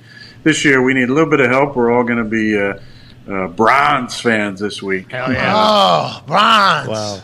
Definitely uh, pulling for the Browns, and obviously we got to take care of our own business. But I mean, we got a big jump, uh, jump of confidence uh, this last week. Like I said, a lot of teams, a lot of people are probably saying, "Oh, you beat a couple bad teams, and the Bears and the and the Rams." You know, now see what happens when you play against a good football team. We went down to Miami, played a good football team, and and uh, had a really nice second half. You know, end of the first half, getting points there was important when uh, Jay Reed stripped, uh, you know, stripped the back there, recovered the fumble. We were able to get just enough yards to get in range for the uh, new all-time consecutive games record holder Mason Crosby Atta baby Mason, machine, machine. to bang one of his four kicks, and then had a really nice uh, drive to start the second half, get us back even. And obviously, the defense came up real big in the fourth quarter, three straight interceptions, and and uh, came out of there with a big win. Yeah. What about Allen Lazard? Did he? Uh, I don't know if you guys have had a team meeting. If you got Victory Monday, whatever's going on, he took out about half of their defense on one crack block. Like, what can you say about that and, and what that guy brings to the team? Dog. Yeah, I mean, he does all the dirty work. He uh, he was uh, uh, co-offensive player of the game uh, the previous week uh, with just one catch. Uh, it kind of says the you know how important he is to our offense and the role that he plays. He does it without you know bitching or blinking an eye or making any stink. He's a receiver though. Receivers want the ball. They want to score touchdowns. They want receptions. They want targets. And uh, Allen is a consummate professional. He goes about his business. Does the right way. He's a great teammate and it was nice to get him some more chances in the passing game. And then just, you know, he does what he does. You know, he toss that ball out. I turn around. Next thing I see a bunch of guys on the ground, and Allen over there counting one, two, three. You know, I was kind of counting with him. I couldn't believe it.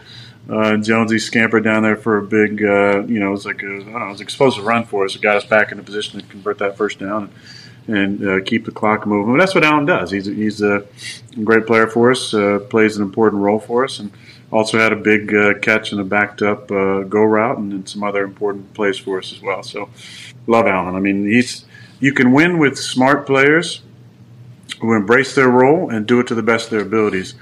Uh, that's what competitive greatness is. It's doing your best when your best is needed at all times, and not, uh, you know, letting your ego get into it. Like it's so natural for all of us because we all have egos and we all want to be important parts of the game. but Allen has a great balance of doing his job, keeping his ego in check, and being an incredible teammate. And I think he deserves uh, all the respect and credit that uh, that is, is due to him. Hell yeah! Is this what you guys do? Hell yeah! You do this. Yeah, ATT baby, ATT. Hell yeah! I don't know what it means. Could be a lot of things. It means at the it means at the top. I think it's not some sort of uh, half Illuminati uh, symbol. Oh! what? What? That's not real, right? Nah, of course not. All right, let's move on. Uh, You sure? Ah, that's amazing. There's, so many articles just immediately are about to get Aaron Rodgers mentioned. So. ATT does not mean that. Uh, it's fascinating. But let's talk about your team seemingly getting healthy at the right time too. Are, are we wrong in that? Is is there a chance Bak comes back? But Doubs is back making plays for you. Saw Cobby make some plays. Christian Watson obviously coming into his own. AJ's becoming this powerful back to knee. Feels like on the offensive side, and I, I, I'm sure you know the defense side as well. Right time of year, you guys are starting to click. Is it because of health? What do you think it is because of? Well, I think it is a big part of that. I mean, obviously we lost Rashan Gary midseason; he's not coming back. Uh, but we've gotten a lot of guys back. Now we had a couple of our major playmakers uh, come out of the game on Sunday. Christian uh, got a little banged up, and and Keisean, who's been, you know, I mean, you can't Unbelievable. uh, you can't talk enough about the impact that he's had for us uh, in the return. How about game. coming out? How about coming out and having the ball in the six or whatever going in Oh, after? my- How nice never- is that? How nice is that? It's never happened. I don't think we've had a return for a touchdown since. I mean, I think we've had one in all my time, uh, a return for a touchdown on a kickoff, uh, and that was Randall Cobb back in 2011. But this play is incredible. You know, like obviously, you know, nice job with the blocking, but Key is so slippery when he gets out in the open field. And he's fast enough to uh, to outrun a lot of guys, even some of his own teammates. It looks like on some of this play, but um, but yeah, I love Key. He's again, you know, like Allen. You can win with smart, tough players who embrace their role and do it consistently at a really high level, and that's what Key does. And he also brings his edge. You know, this trash talking edge. This uh, again, I'm going to say it's competitive greatness. You know, he uh, is willing to put his body on the line every single week to play, and I just. Uh, you know, I just saw him uh, today when I was in there, and uh, you know he came out of the game, but I think he's going to try and play this week. So that's just the type of guy that he is. as far as Bak goes, uh, you know, I don't want to say too much. I don't want to jinx him or anything. He's my cart buddy, and I'm sure if I say something that gets back to him, he's going to be bitching about it for the two minutes and 23 seconds. You know, we drive down to practice, but um, I feel confident that uh, he's going to be uh, practicing this week and, and hopefully trending towards playing. Here we go, Bach. Guess who's Bach? Bach again. Bach is Bach. Tell a friend. Bach is Bach. Bach is Bach. Bach is Bach. Bach is Bach. That's awesome. These are big games, Bach. Excited you're back there. God's congrats on the uh, appendicitis appendectomy recovery. We've been told his was super serious. There's different levels of appendicitis Yep. and appendectomies and everything. His was at the topper level. He's had a rough year of rehab, two years, I guess, rehab, recovery. Think you're back, you're not back mentally, physically. He's been through it. These are two big games. Excited he's trending towards being. Congrats, Bach. Hell yeah, Bach. Uh, Ty has a question for you, Aaron. Yeah, Aaron, I know you've talked about it with us a bunch before, but how important is Big Dog to the team just in general? Like, I mean, he obviously he scores the touchdown, but then that massive, I mean, you just putting it into a fucking bucket to him down the sideline there in the third quarter, like how how much fun is it playing with him? One, and also like how important is he to the team in general? Because everyone knows, you know, he, he's not really showing up that much on the stat sheet, but anytime we hear from you or anyone else, it's like, hey, we, we couldn't do any of the things that we want to do without this guy. That's true. I mean, he's such an important, uh, important person for us uh, in the organization. You know, it's more than just a player. It's his leadership. It's the way he goes about his business. It's his professionalism. You know, I'll tell you a few stories. Uh, one, you know, Matt was asking me this week, uh, you know, what he, you know, what maybe needed to be said to the team, and he was, you know, with all the, you know, Christmas and and uh, Christmas Eve and family and different things, there was, you know, there's always, um, as coaches call it, you know, distractions, uh, you know, that can come up, and and I and you know, I said, uh, "We'll have Big Dog break it down Saturday." Just because whenever Big Dog speaks, everybody listens. There's only been a few players like that over the course of my career. I mean, Charles Woodson was definitely that. Julius Pepper is the man of few words. Every time Julius talked, everybody's like on alert. Like, okay, what's Yeah. what's what JP saying? You know, Yeah. and that's how Big Dog is, and that's that's it's an important role for us. And then any chance we get to give him a few opportunities is awesome. I thought that play we had in the goal line. We haven't done a lot of goal line personnel uh, over the last few years. It's just kind of gone away from them. Just not less and less teams are running kind of big people down there. They kind of want to go small and and uh, and keep you from a goal line uh, you know defense coming in the game. Uh, but I really like that play. We had Tyler Davis on the on the front side in the fly motion, kind of bringing at least one guy and some eyes back to the back side with some just you know old school play here. We're sending the fullback to Guar in the flat and Big Dog on a low corner, and uh, because of the action and the and the fly motion and you know, we were able to get the big dog, you know, an, an easy one there, and it's awesome. You know, everybody, there's nobody who anybody's more excited about scoring than Big Dog. And then the other play, you know, is- filthy. hey, listen, filthy fucking play from you. Now I know Big Dog makes a great catch, and they review. They showed. They only showed a replay. I don't know if you heard this or not. Fox only showed a replay of the catch. They're like, is it a catch? Is it not a catch? Let's talk about the 39 year old sidestepping left, throwing right with somebody in her face in a bucket. Oh. What a play. Hey, this is vin- vintage Aaron Rodgers, as Michael Cole would say it from the WWE. This was filthy here. Was this supposed to go to Big Dog, or what progression is he in this particular play? he's, he's an afterthought, really, on that play. Look, I got to highlight Patrick Taylor. If you go back and, and show that clip, uh, the route is really to the front side to Doubs on the right, and uh, you just see the backer moves over, 15 walks off. I'm thinking Doubs is going to break out on this in out option. He breaks in, and as I move back to the backside, PT does a great job on the block, give me a little bit of time, and I just out of the corner of my eye, I saw Big Dog kind of you know rumbling down the sidelines. The funny thing about that is there's a play we had a couple years ago. We had Big Dog split way out, and we had this uh, inside concept route, and Big Dog's running this stop and go at like 18 yards. And basically, when we installed it, it was like, well, don't worry, you're never going to throw that ball out there, right? So what do I do? You know, I go through my progression. Everybody's covered inside, and throw out the Big Dog for like a 16 yard completion. Same thing on this play. It's like, oh, Big Dog, we're going to give you a little wheel route on the backside. We got a stick knot on the backside. The back's going to run a wide. You're just kind of just eating up some ground down the field. The ball's never really coming to you. So what happens? You know, Dobbers breaks in instead of out. I get off of that. I come back. Bobby's gloved. You know, I got no time. I just kind of lay it up, and who's who's down there to make the play is Big Dog. So pretty uh, pretty awesome when those things come together. I saw the replay a few times. Somebody you know texted me and said, "Oh, didn't catch it." I think it probably would have stood on uh, any type of replay. But Well, either what's way, a man, catch? I mean, what an can- awesome, what an awesome play for Big Dog. Hell yeah, awesome play for Big Dog, awesome play for you. And the fact that Big Dog, how many years is this? Long time. Long, long, long, long time. This is 17, so he's he's tied the all-time record, I believe, for for tight end seasons. If he played uh, next year, that would be uh, that would be 18, which would break the record. Um, Unbelievable. You know, he, the, for the role that he plays for us, he, he is a dominant player. He, he can dominate the line of scrimmage.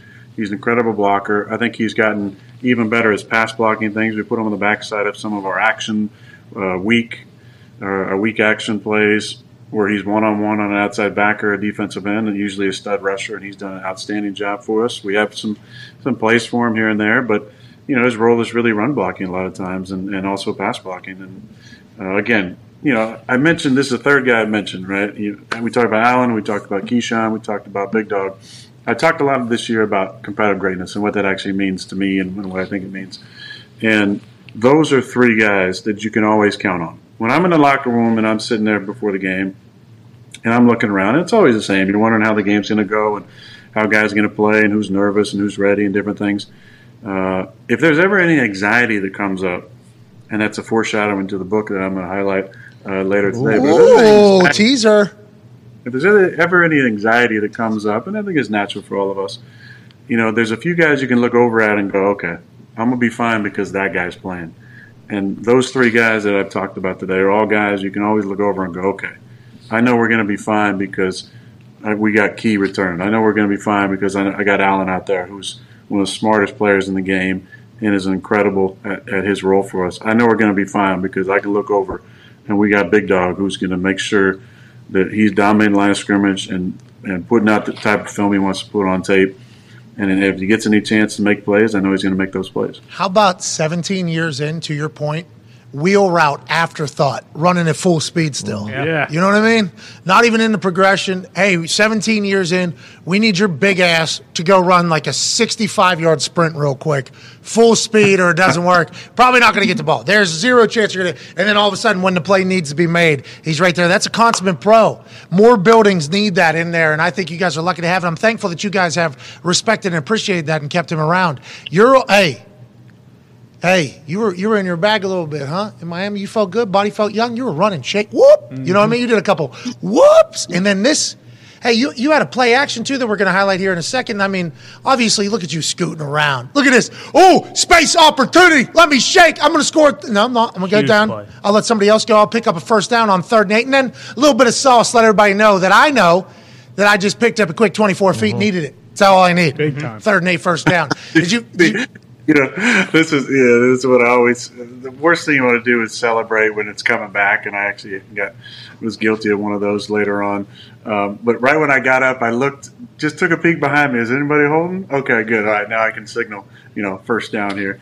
Uh, but yeah, you know, I, I felt like there's been times where I've needed to run the last uh, five or six weeks, and, and made sure that I'm not forgetting about that part of my game. You know, I think as you transition to an older player uh, you have to be more comfortable making plays in the pocket and, and working in a little tiny kind of two yard by two yard box uh, and subtle movements in the pocket to get you to your throwing spots. But you know, I've always been able to run the football at times. Obviously, I ran for uh, way more yards when I was a younger player and, and was constantly, you know, uh, above 300 yards rushing for the season. The last couple No of years, it's been been much less. but I've uh, found some times if I can run for a first down a game, that's probably going to give us, you know, an opportunity to put more points on the board. So I'm never going to, uh, you know, lose track of that. I had, a, I feel like my best run of the game actually got called back. I moved to the left, kind of. Uh, you guys obviously don't have that clip, which would be a little bit more of an athletic clip. I feel like because the first one, you know, I, I got in the open field. I, I- you know, the eyes get big. Maybe I'm going to score this. You give a guy a couple shakes, he doesn't move. Okay, I'm going to go down here. you know, let's, let's not do anything real stupid here. But the other one I actually got out to the left, kind of. It reminded me of this play I had in uh, uh, in uh, what 17 against Dallas, where I kind of broke a tackle, went down the sidelines for a first down, set up the game-winning touchdown to uh, Davante Adams in the left corner. Uh, this was, you know, less than that, but I got out of a, you know, tackle and then went down the sidelines and slid, stayed in bounds. Thought that, man, that was Oh yeah, play I do remember look that. back, look back, holding. You know, I'm like, ah, man, just wasted all that energy. You felt good though sliding. I remember you. That slide was like a like a purposeful. I remember that now. Yeah, I meant it all for naught. Obviously, damn, that's a shame. But the guy chasing me said said I was faster than I look. I don't know if that's a Uh, compliment. go. So not all for naught. A little bit of a compliment, a little bit of a boost there for the old man. Got kind of a good. backhanded compliment, though, right? Hey, you look But I'll take it. I'll take it. You look real slow. No, you're deceptive, dude. right. Because your arm's so yeah. good. Yeah, I heard Connor. That's. I think that's that was the that was the point you was making. What'd you say? I said I'm, I'm assuming that the guy thought you know you look really really slow like an AQ Shipley, but actually you're kind of fast like an AJ Hawk. Oh, you, no, and, but AJ too also looked so slow. He was benched in a game where Yeah, he couldn't defense cover. coordinator Yep. thought he wasn't fast enough. against the Eagles. Yeah, Yeah, healthy scratch. Yeah, he said trade me. He's and that's because the coach just said you look slow. Yeah. Mhm. Never even said like, oh, you're faster than you look. Like guy did you. Definitely a compliment. Yeah. definitely, Sure. definitely a compliment. what happened? AJ AJ? was, AJ was a try-hard guy. He was a coach on the field. He was, you know, one of those smart guys out there playing. That's that's what he was known for. First one in, last one out. High motor. Yeah, coach's kid. He Yeah. got it all. Yeah. what do you got, AJ? Yeah, speaking of, of things in that of that nature, Aaron, uh, if you saw uh, Tua's back in the concussion protocol, I don't know how this exactly works. Uh, like when you get put in after you played a whole game, I guess when it comes to like the, the whole protocol, how has that changed from when you got in the league until now? And what can they do? Like, what's the answer? Well, there was no real protocol back in the day. Definitely not uh, not in game. There was uh, there was I can't remember exactly. Maybe in 05 or six. I feel at some point there was some outside people. You had to pass some some tests. There was there was always a computer test that was very difficult to pass, and then there was a uh, an in person test that you had to pass. Then there's uh, they added a balance test. So it all goes off of your baseline uh, to get back on the field. But there's a number of different tests, and it's all slotted like day to day. Like the first day you can do this test, the second day you can do you know this test, and the third day you got to do both of them again, or or whatnot. But but look, I mean, everybody's head responds differently. I've said this many times. You know, there's been certain guys who've taken some crazy shots, and you think they're going to be, uh, you know, out for a week or two weeks, and they, you know, the next day you see them, and they're totally clear, totally fine. Now that might not be, uh, you know, what's going on in their brain, but as far as the cognizance, uh, their cognizance, they're they're able to.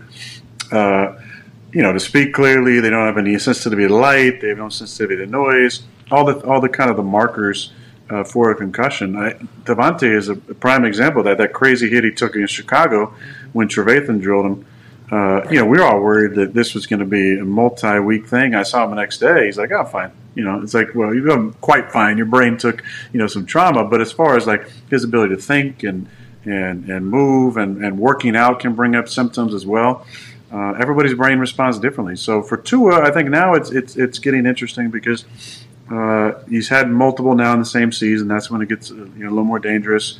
Uh, he finished the game, so I don't know if he was dealing with any you know uh, headache or anything. I've seen a play that they showed now where it looked like he got kind of tossed to the ground and may have you know had that uh, whiplash effect, which can definitely do it. It's you know much easier on grass than on turf, but uh, but now it's you know it's probably time to uh, to maybe consider shutting it down uh, when you've had Okay. some episodes. I don't know if that's going to be in the thought process. As a competitor, that's the last thing you want. Uh, but at some point, you do start thinking about your cognitive function uh, later in life and any after effects you might be dealing with. So I'm sure they'll be. Say, I mean, they have to now. The eyes of the the NFL nation are probably on Miami now to see how they deal with this. And uh, I like the kid. I think he's a real good kid, and I like the way that he speaks and represents his team and goes about his business. And, and I wish him, uh, you know, uh, all the healing necessary for his brain and and just the patience and the uh, just to deal with this, uh, which would be a difficult time, I'm sure, dealing with uh, all the attention, the doctors, and and the decision on what to do. So. Yeah, I think it's going to be a lot because there's a lot in play when you talk about the future. And he hasn't hit his second contract yet, right? I mean, he's still in his first contract, so there is still a lot to be decided from a lot of different standpoints as it is a profession and it is obviously very dangerous. And I, I hearing you say probably start thinking about your life here and shut it down. That that's going to be those are going to be heavy words that are going to be. I assume too You is shut it down for the season? Or are you saying not play again? What are you saying? No, I mean I'm not saying not play again. I mean there's been certain guys who've done that. Uh, you know, a few guys over the years. I'm not saying that at all. I think that uh, there's so much more research now about about healing uh, your brain and things you can do to to combat uh, gray matter and different uh, uh, you know long term concussion uh, symptoms. But uh, I just hope that he uh, you know gets the right uh, the right help uh, to make the right decision for him. But no, I'm not talking about career. I don't think uh, I don't think that's necessary. There's been a lot of quarterbacks over the years who've dealt with a lot of concussions. Steve Young being one of them, who kind of re- you know had to retire because of the multiple uh, shots that he took. And Steve, you know, you know Steve today, and he's on TV. He does a great job. He's really sharp and, and doing great. Has no you know lingering effects. Joe Namath has talked at length about some of the work that he's done to deal with some of the gray matter from some of the concussions that he had over the years. And uh, there's some you know, there's a lot of a lot better research now uh, in this field. I think that uh, that can help anybody who's worried about their long term future. Um, but I'm saying this season, you know, at least maybe for a week. Now, again, they're in a they're in the playoff hunt. They got an important game against, I believe, New England this week. So uh, that's always, you know, whether you want to admit it or not, that comes into play, whether in your mind or the team's mind.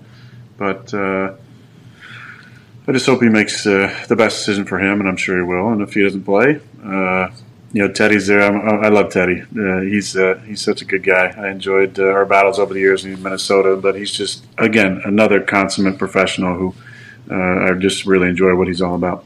Yeah, we love Teddy as well. Uh, I thought he was maybe going to come to the Colts at some point. Was excited about that. Got Matt Ryan and said he's healthy and active. Nonetheless, you got a good quarterback. You got to hang on to it. For you, uh, you've dealt with concussions in the past, right? You get, you've you've dealt with concussions in the past. Did that ever come up in your decision? Because I think going into this last contract here for you, a lot of conversation was happening outside of you about what you were going to do, where you're going to go. You're going to go to another city. You're going to retire. You're going to do this. You're going to do that.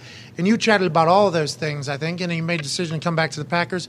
How much of it was like brain damage that could potentially happen going forward, especially with, you know, you're known as an incredibly high intelligence human hosting Jeopardy. You know, not a lot of sports stooges are doing that.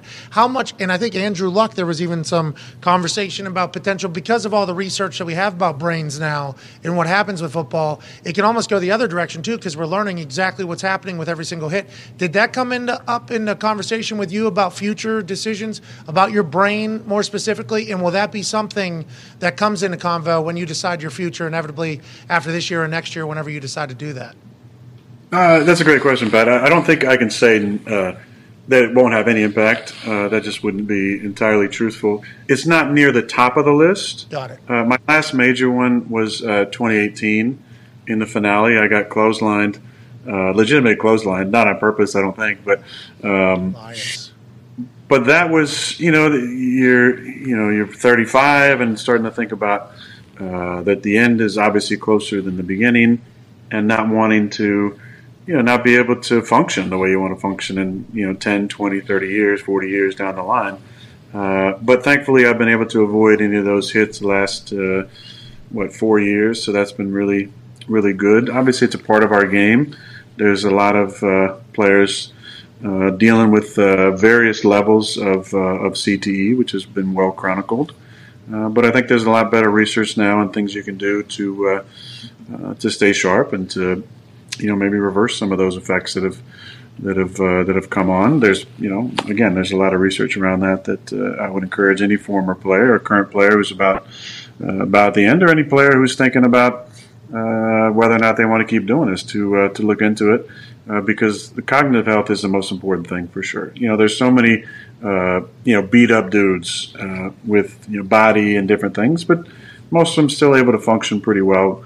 Uh, but the brain is one that you just can't mess around with. So it, I can't say it will have no effect on the decision, uh, but because I've been able to be uh, to avoid those the last four years, um, it's not like uh, at the top of my mind. Okay, AQ should be a little bit closer to the top of your Yeah. mind. Think Just about trying to it. think about Yeah. AQ with you running your face into everybody that you possibly could for 12 years. Fight, fight Club too. Yeah, and you're in a fight club yeah. with Jay Glazer- Glazer now. Glazer Knocking you out knocks two times a week. Maybe you should start listening to the technology that's been created. Is he is he really in Fight Club with Jay Glazer? Yeah. Oh yeah. Well, he hasn't shown This it. is we, we saw a video. We saw a video from Is he fighting it? Are you fighting it Unbreakable AQ? No, no, not No, in in LA. This is in Phoenix. Phoenix, in guy's basement. This is in a guy's basement.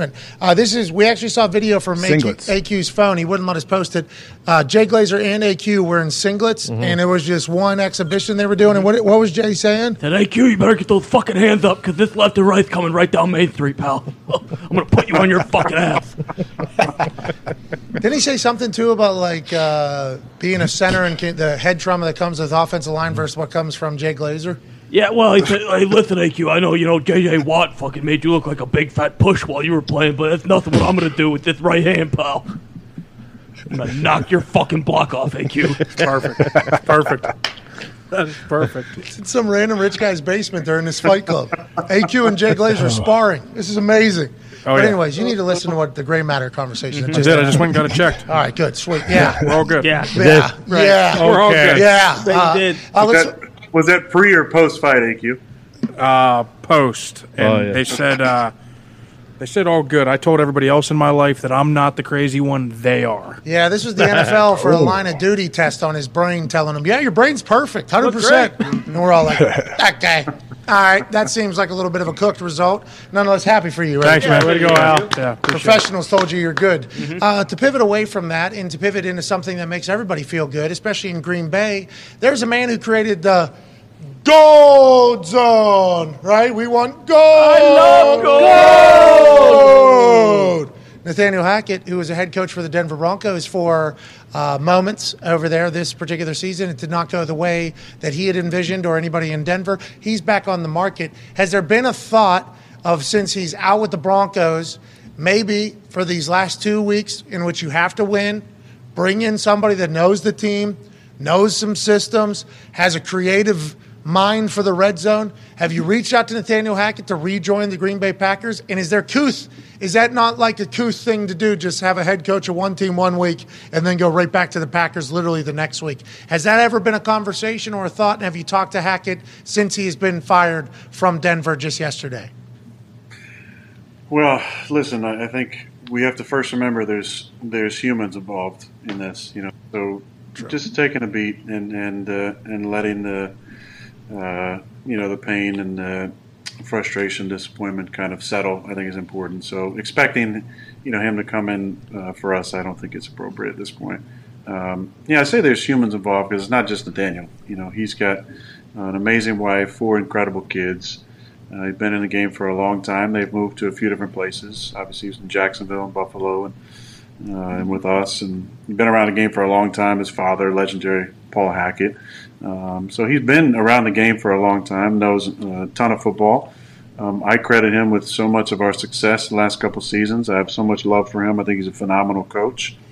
Uh, you know, interesting situation to go into with a brand new owner. Uh, you know, obviously that uh, uh, that owner is going to, you know, have a short leash with anybody. You know, players, coaches, GMs, whoever it might be, because now they're in charge. Now they're the big boss. Now they can do what they want. And when you go through a season and struggle the way that they did, uh, I think you know maybe it's not surprising, but it is disappointing. There was just this, uh, you know, we saw from the owners' meeting, right? There was conversation around all the money that's being paid out to coaches that aren't coaching anymore, right? What do you got? 800 million. Yeah, it's wild, right?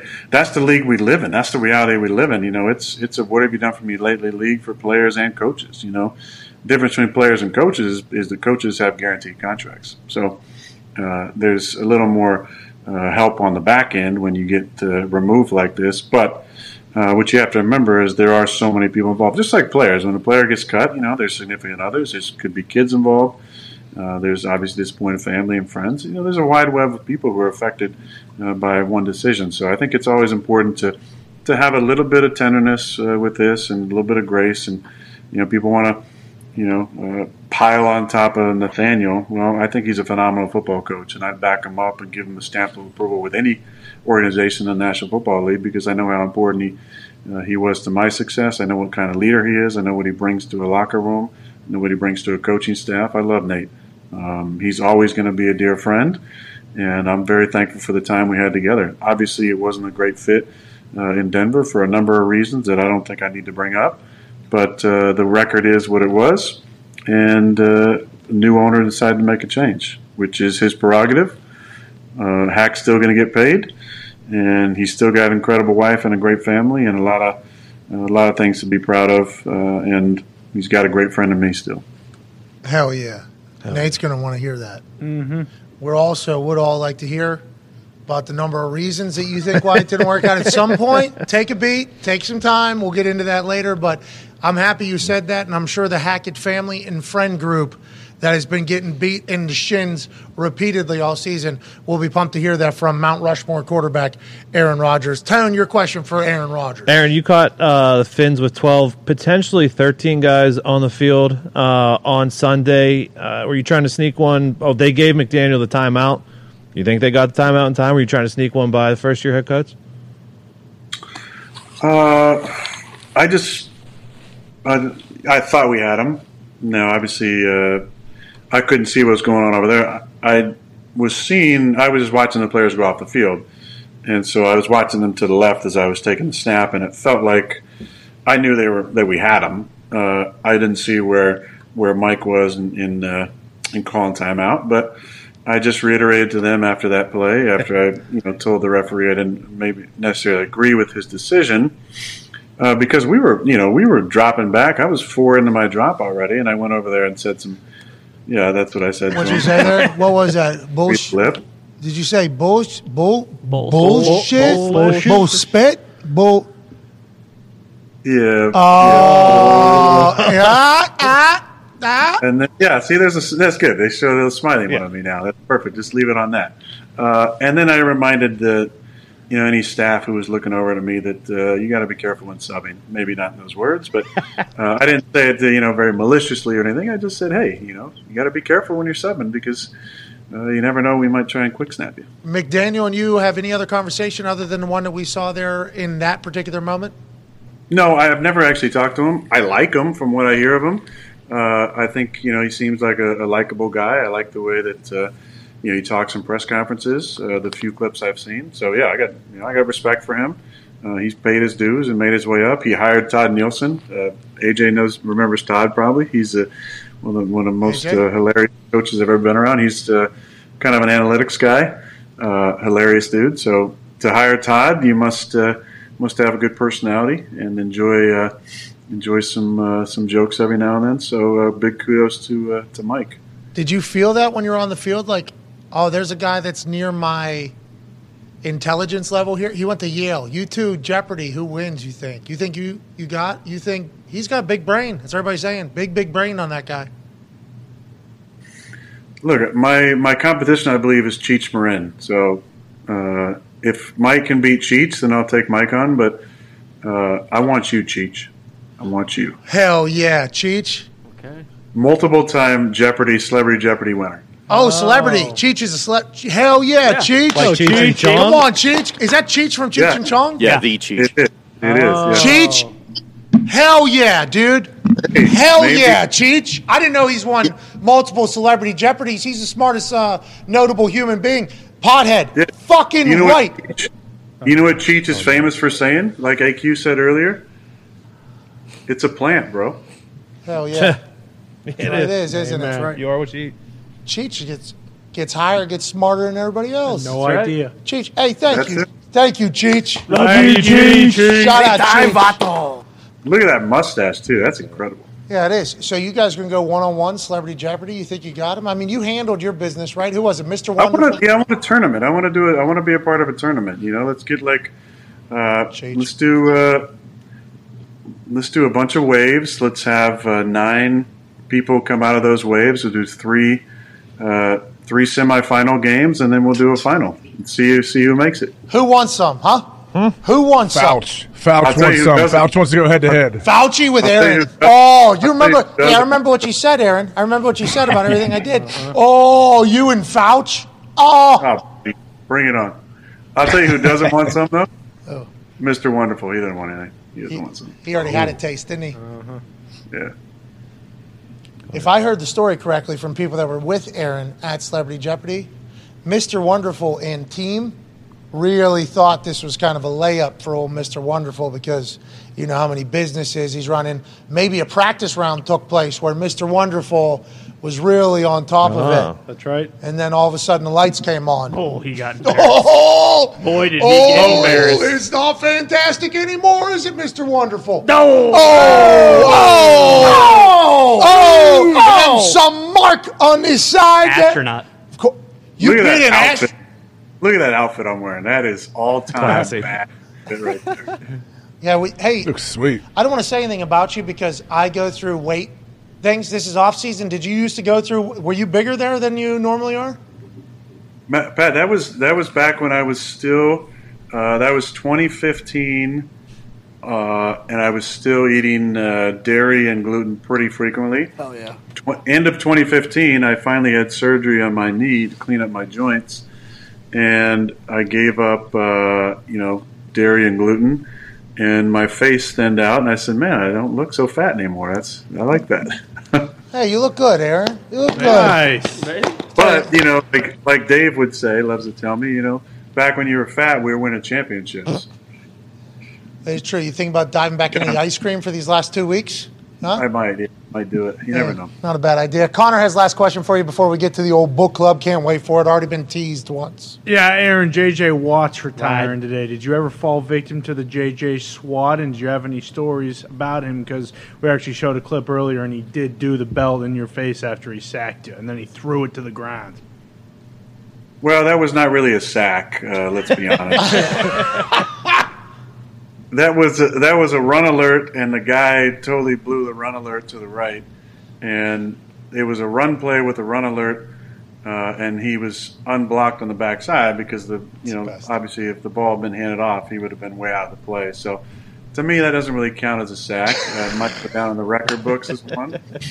Uh, but it just goes to the uh, the now famous uh, adage: "Don't do the belt." Whoa. Hell yeah. What happened? Nobody who's ever done the belt has has really uh, uh, had success, a whole lot of success after after doing that. So that's just the way it goes. I didn't make up the rules. People have put together compilations of it. Now there was a game where we weren't even actually playing, and there was a member of the Bears who had a sack down forty-five to ten, who did something that resembled kind of the belt, Whoa. and ended up, uh, you know, tearing his knee up. There was another player on the Jeez. line. Come on. There was another player on the Lions who did Oh, a yeah. celebration as well, premature because there was a penalty on the play, Oh yeah. and he got hurt uh, in the process. So Oh, that's like the worst that can happen.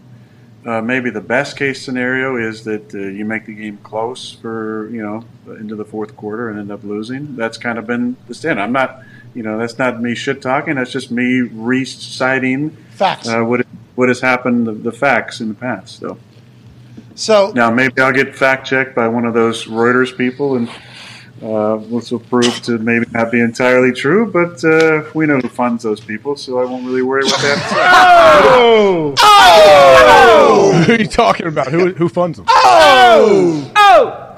Um, obviously, if you want to get in the funding game, you can obviously have an open forum here if you'd like to. I'm going to refrain from the convo because I haven't done enough research, but I will take your information as my own going forward. So know that you have that power uh, with whatever you're about to say. J.J. Watt is retiring, though. I guess it has been announced. Hell of a football player for the NFL for a long time. He did do the belt and threw the belt out. They end up losing in that particular game, I assume. I didn't know that was the case, but now I am learning that. Oh, okay, this is another. I guess that one actually counts. Yeah, there was another one I was thinking of that didn't count.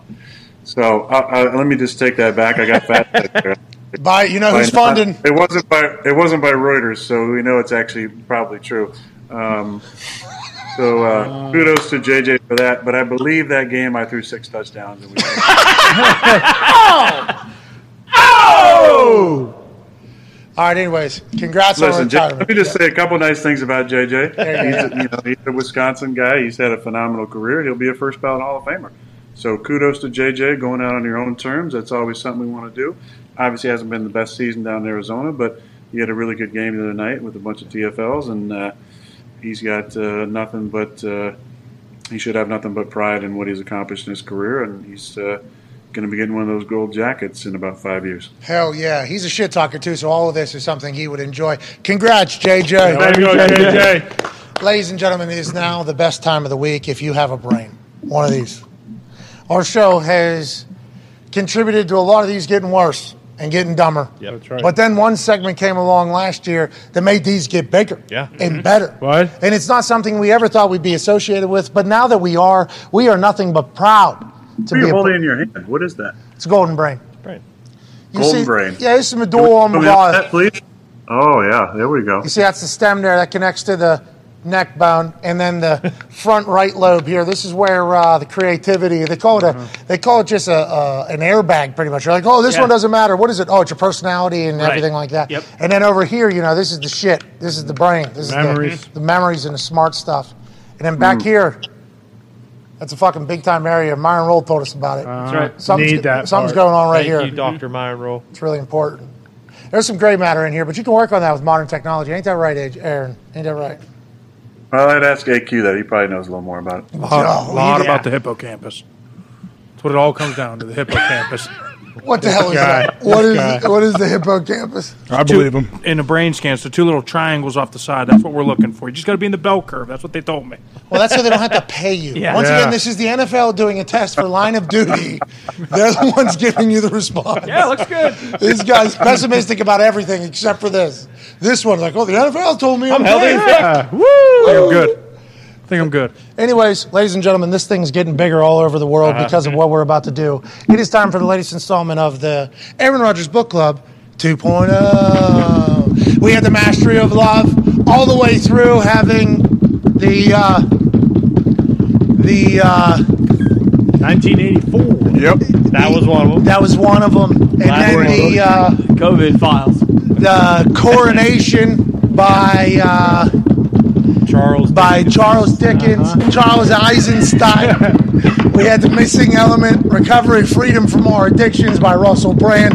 Into the Wild, Keanu Reeves, Love Wins, The Sacred Mushroom and the Cross, Healing by David Elliott, and How to Change Your Mind. Ladies and gentlemen, it's time for book 12 of the Aaron Rodgers Book Club 2.0. We actually got sent a gift here. I have to point it. All the books of the book club were put into an ornament that was Oh, sent to the office by somebody. Sweet. We have no idea how they got our address. Kind of creeps us out, but certainly an amazingly thoughtful gift. And this is the Aaron Rodgers Book Club commemorated in a ornament. Didn't quite make it on the tree though, huh? It was we actually Zito just took it off the tree to bring it over Oh, here. nice, Zito. Good job, man. Well, Zito. The baby Hey, Zito. hey, Zito. Zito's also the one that controls what's on this back board here, so we weren't able to put the book club I was books wondering what on the happening. back board while he was doing that. So that's why you heard quite a delay in the drum roll. Nonetheless, Yeah. great work, Zito. But a And- couple people jumped in there and helped with some of the books. So yeah, good job there. Uh, I think that was Ty and uh, maybe Connor. Nice job, boys. hell yeah, it's the best thing of all time. What is this week's book of the Aaron Rodgers Book Club 2.0? This week is a 1951 book by Alan Watts called "The Wisdom of Insecurity," Yes. Okay. Alan Watts. with what- a subtitle that says "A Message for an Age of Anxiety." Oh, they knew it was coming. And this is a reprinted copy with uh, a forward from uh, Deepak Chopra. Of course. Shout out. Uh, but a really uh, great book by uh, philosopher Alan Watts, who was uh, just a brilliant mind, and uh, one that I really enjoyed uh, getting to on the bye week. So, big shout out to uh, uh, the wisdom of in- insecurity and uh, everybody dealing with any type of anxiety, which we know AJ deals with a ton of it Yep. uh, in his own way through. Uh, snorting uh, various different things, I'm sure, and Creatine his- and- Okay. yeah, Yeah, well, creatine and, and Plug other things. testosterone.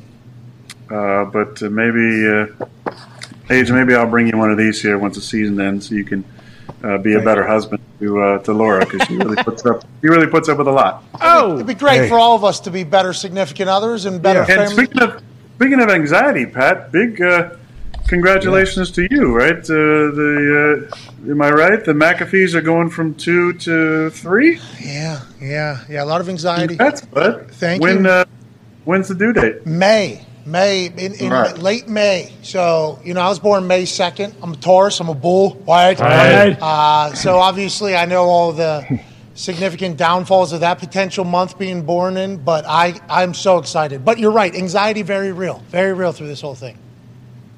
Yeah, you might uh, late May though. That's not uh, that's not Taurus anymore. You know what sign that is, right? Oh, it's not too late. Okay, it's mid late, mid late, mid late. We're still Mid-late, in- okay. Mid late. We're Mid. still in there. What is late? Oh. May. Gemini. Gemini. Are you a Gemini? Is that good or bad? Hey, Q. So Thank you. May So 20 let's- May Can't have that happen. get her a little earlier. Fucking induced a little bit Hey, earlier. Mackenzie, come on a little earlier, girl. All right. Anyways, It's Capricorn season right now, and there's a Capricorn actually, uh, you know, on this panel right now. Big, uh, big birthday coming up. happy Capricorn season. AJ. Hey. We should, we should all head down to DC to celebrate his birthday again. January Yeah. 6th. I forgot. Yeah. oh, yeah, that is AJ's birthday. You're right. Thank you for bringing that up, Aaron. You're the best. Uh, we will certainly have a countdown Thank you, Jesus. to AJ. Wow, that was Tone, actually. That's, he's been That was talking. I was not at the dust up tone. I was here. That was your Oh, birthday so- party. That was So your you birthday think party. dust Yeah. up. Anyways, thank you so much, Aaron. You're the best. Good luck this weekend against a familiar opponent in which you need to win. The Vikings are hot, as are you guys. Should be a great game. Can't wait to talk to you next Tuesday. All right, guys, go Browns. See Hell ya. yeah. Ladies and gentlemen, Aaron Rodgers. Aaron! What were some things he said, AJ Hawk, to my left? You're right, that you think uh, are notable or something we should expand upon? Well, he mentioned uh, obviously his teammates. What's the what's the term he uses? Competitive what? Greatness, four or five times. I, I enjoyed him talking about that. He continued to to mention that and talk about guys that are smart and do things the right way and that you can trust, I guess, and that are accountable to your teammates. Like that's what I took from that whole talk, basically. So being a pro is basically competitive greatness in his eyes. That's kind of how he's describing it and defining it. And he shouted out a few of his teammates. He talked about how they're in a much better place now than they were maybe seven weeks ago. Trending in the right direction at Ty Schmidt, one half of the talks at table alongside Boston Connor. Ty owns the Green Bay Packers, obviously one of the shareholders. After listening to Aaron chat, what did you hear from it? What did you get from it? Yeah, same deal. I mean, and like when he talks about Allen Lazard and stuff like that, that is that's no bullshit because there will be weeks where Lazard has like one catch and, and big dog too. You know, like he's in terms of looking at like the stats and the box score, like he's never going to show up in there really. I mean, that that was by far his most productive game catching wise and scoring a touchdown of the season, but like you take those guys out, and in terms of competitive greatness, like doing that week after week, like when they're four and eight, but you still need to go on a run, like it'd be very easy, I think, especially if you have a bunch of younger guys on the team, to just pack it in and be like, all right, fuck it, season's over. But when you see those guys going day in day out and doing everything they need to do, like it, it does make you feel like okay, this team has turned a corner, and like we, we still do have a lot to play for this year. Got to beat the Vikings this weekend in Lambeau. Got to beat the Lions the weekend after that in Lambeau. Need the Commanders to lose one or Giants to lose two. Everything's feasible in this 2022 NFL season. One half of the hammer Done. Cowboys, who disappointed Aaron with his boot selection, but we promised that the Ostriches that lived a great life that are now boots for digs right. died in their Yeah. sleep of natural causes. Hopefully. Tone, what did you hear from Aaron right there? I thought it was uh, kind of eye opening his uh, remarks on Tua and potentially sitting out uh, maybe the rest of the season. yeah, he said sit it down. Yeah. While in contention. And AJ, I saw you actually. Did you see AJ get? He like started to boil. Yeah. It's White like- knuckling No, over there. You know I call- didn't know if he meant shut it down for life because a lot of people are saying that. Okay, well, that is why you asked the question because I feel like your thoughts on people telling Tua he should never play football again are like mm-hmm. It's kind not of our job.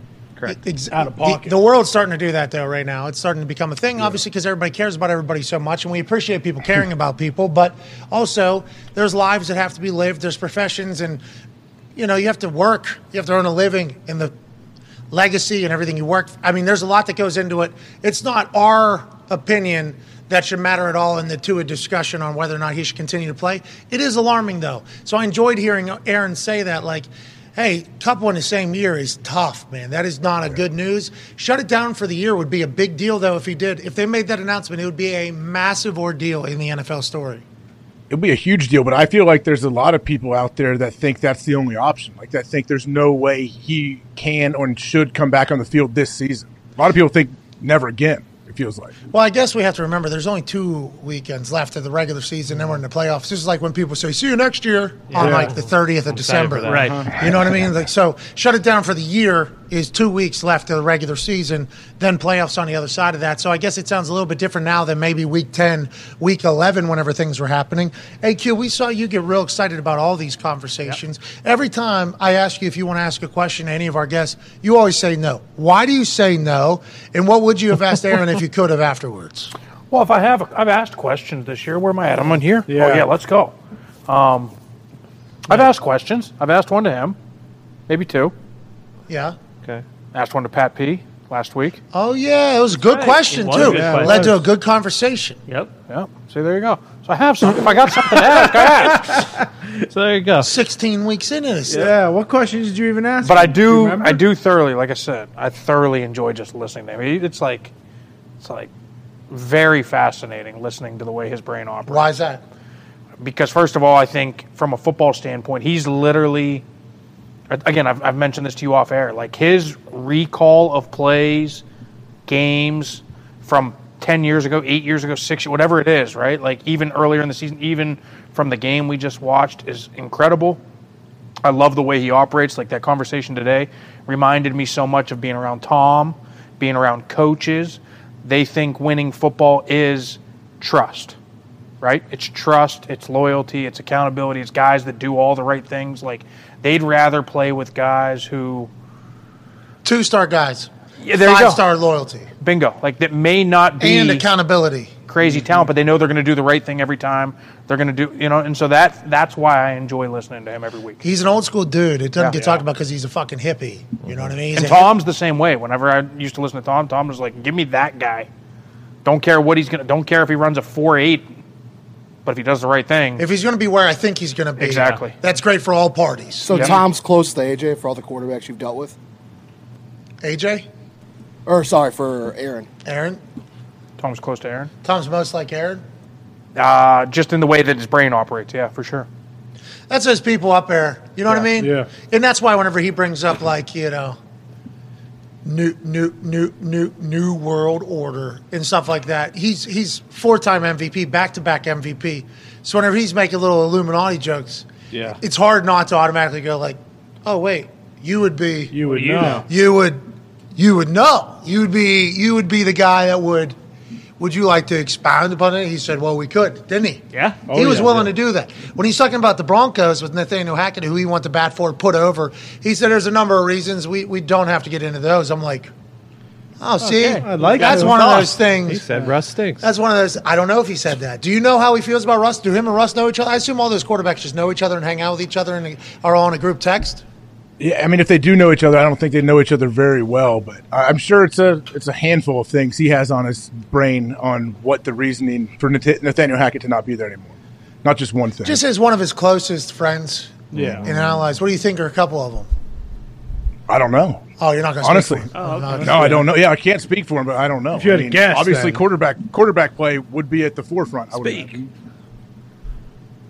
I'll be excited to hear Aaron. Do you think you'll do that sometime? I think Yeah, so. Eventually. I didn't even think about like you know how he said like well there's a human involved here so maybe some grace and a little bit of time take a beat take in the loss and the That's a cold sadness and I'm like sadness he should be pumped. Get me the fuck out of here. Yeah. he saw what it was like. He's been around the NFL a long time. He knows what's good and what isn't good. I know he got a head coaching opportunity first time long time and everybody wants that head coaching gig especially that's why mm-hmm. everybody's working. So it sucks that it ended the way it did. But there had to be a couple moments where he was in here it was like this ain't what I thought it was. Yeah. This, this is not what I thought it was going to be A at couple, all. just a couple moments, I would imagine. Yeah, yeah, a oh, At few of least those. A. Just being like, man, this is not what I thought it was going to be. So getting fired, I don't want to. I don't want to say I automatically assumed he'd be relieved because his contract is still good. It is guaranteed. Eight hundred million dollars in coaches and GMs still being paid by the NFL owners right now for fired guys and their contracts being guaranteed. So that's why I was like.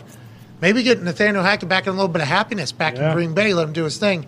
I guess that's not realistic. And that's on me for being a mark, pretty much, to the situation. Oh no, same deal. That was the first thing I thought yesterday when he got shit canned. It was like, all right, let's go clean all the shit out of his office, turn the light on. I expect him to be back at his desk, you know, prepping gold zone plays come Friday. We need this on Sunday. Me too. We were big time marks for that, though. I Uh, think. I we weren't even thinking like human. Well, yeah, like the flip side, like him not having to ask, you know, Jerry Rosburg, like, hey, can I go to the bathroom anymore? Like that, that I'm sure he's relieved that he doesn't have to do that kind of bullshit. Probably, yeah. Raise his hand. Yeah. Can I call a timeout right now, Jerry? No.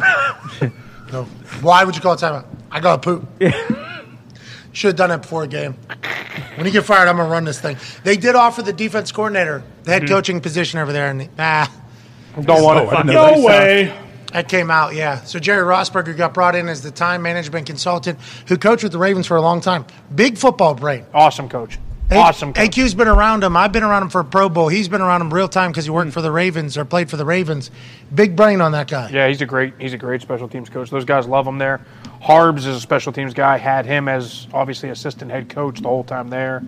Phenomenal coach. And I I spent a little time on the wedge there a little bit. Couple, Whoa. Before I started starting their guard, I was on the wedge for the first couple How'd you weeks. block on that?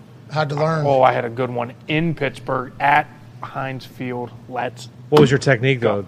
Fuck them up. Acrisure. With Find what? the L2, fuck them up. What was it? With what? Like a Well, forearm? did you- That Like- skull. Look at his skull. With your hands, or did you lead with? Hold on, can you just before we get into in the trenches? It kind of went like this. Boom. That's the problem. That's honestly the problem. problem. That's the problem. That's part of the problem. Change the game. Great form. What did you do whenever you were free? Had no work as a center. What was Same the thing. move? Yes. Real, real similar technique. Boom, boom. Boom.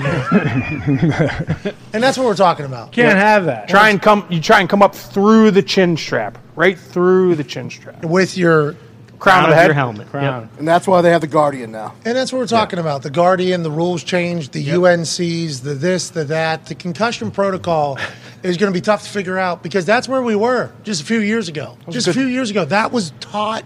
No, Times are changing. It was normal. that was celebrated. Yeah. Hey, look at this guy. He's willing to do anything. Look- Look at it. He, did you dive head first, no hands, no guardrail? This guy, no bumpers at all. God, I love it. Brain first into him. He that's the type of teammate we need. We need more of that. Hey, hey baby, hey, Baby, kid. hey, That kid. Hey, baby, kid. was like five, ten years ago. Yeah. Getting game balls. That guy's getting game balls back then Oh, for that. Guy's on highlights. He's on commercials. He's getting deals. He's getting talked about in team. This guy's the guy that goes all in.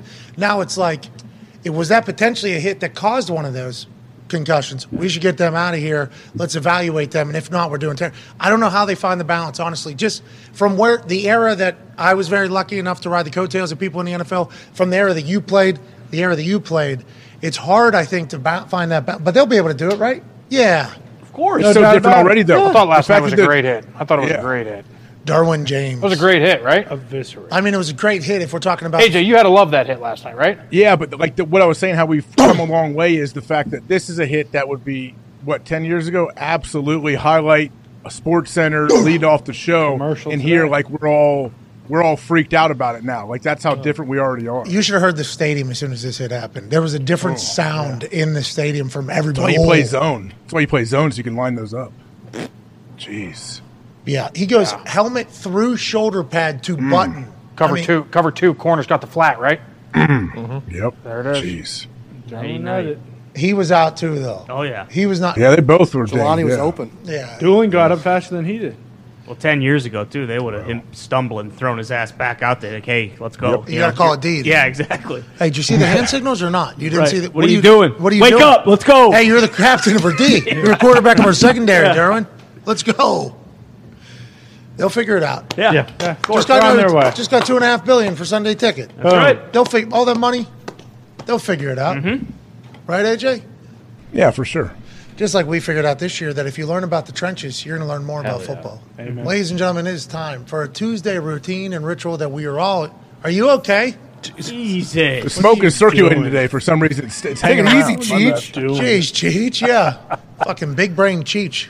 I'm so happy to hear that. Known. I never insane. knew that. So Bro. he's the celebrity Jeopardy champ. Yeah, dude. You show up, this guy's smoking in your face and fucking outsmarting you right in your mhm. face. Gotcha. Don't even worry about it, dude. That's Cheech's life. I'm so happy to hear that. Think about him just high, running through facts, just learning stuff. Yeah. Oh, lock that one in. yeah, exactly. lock that one in. And then on Jeopardy, just boom, boom, boom. In, in his brain, going back to the couch that he was sitting on when he learned this piece of information.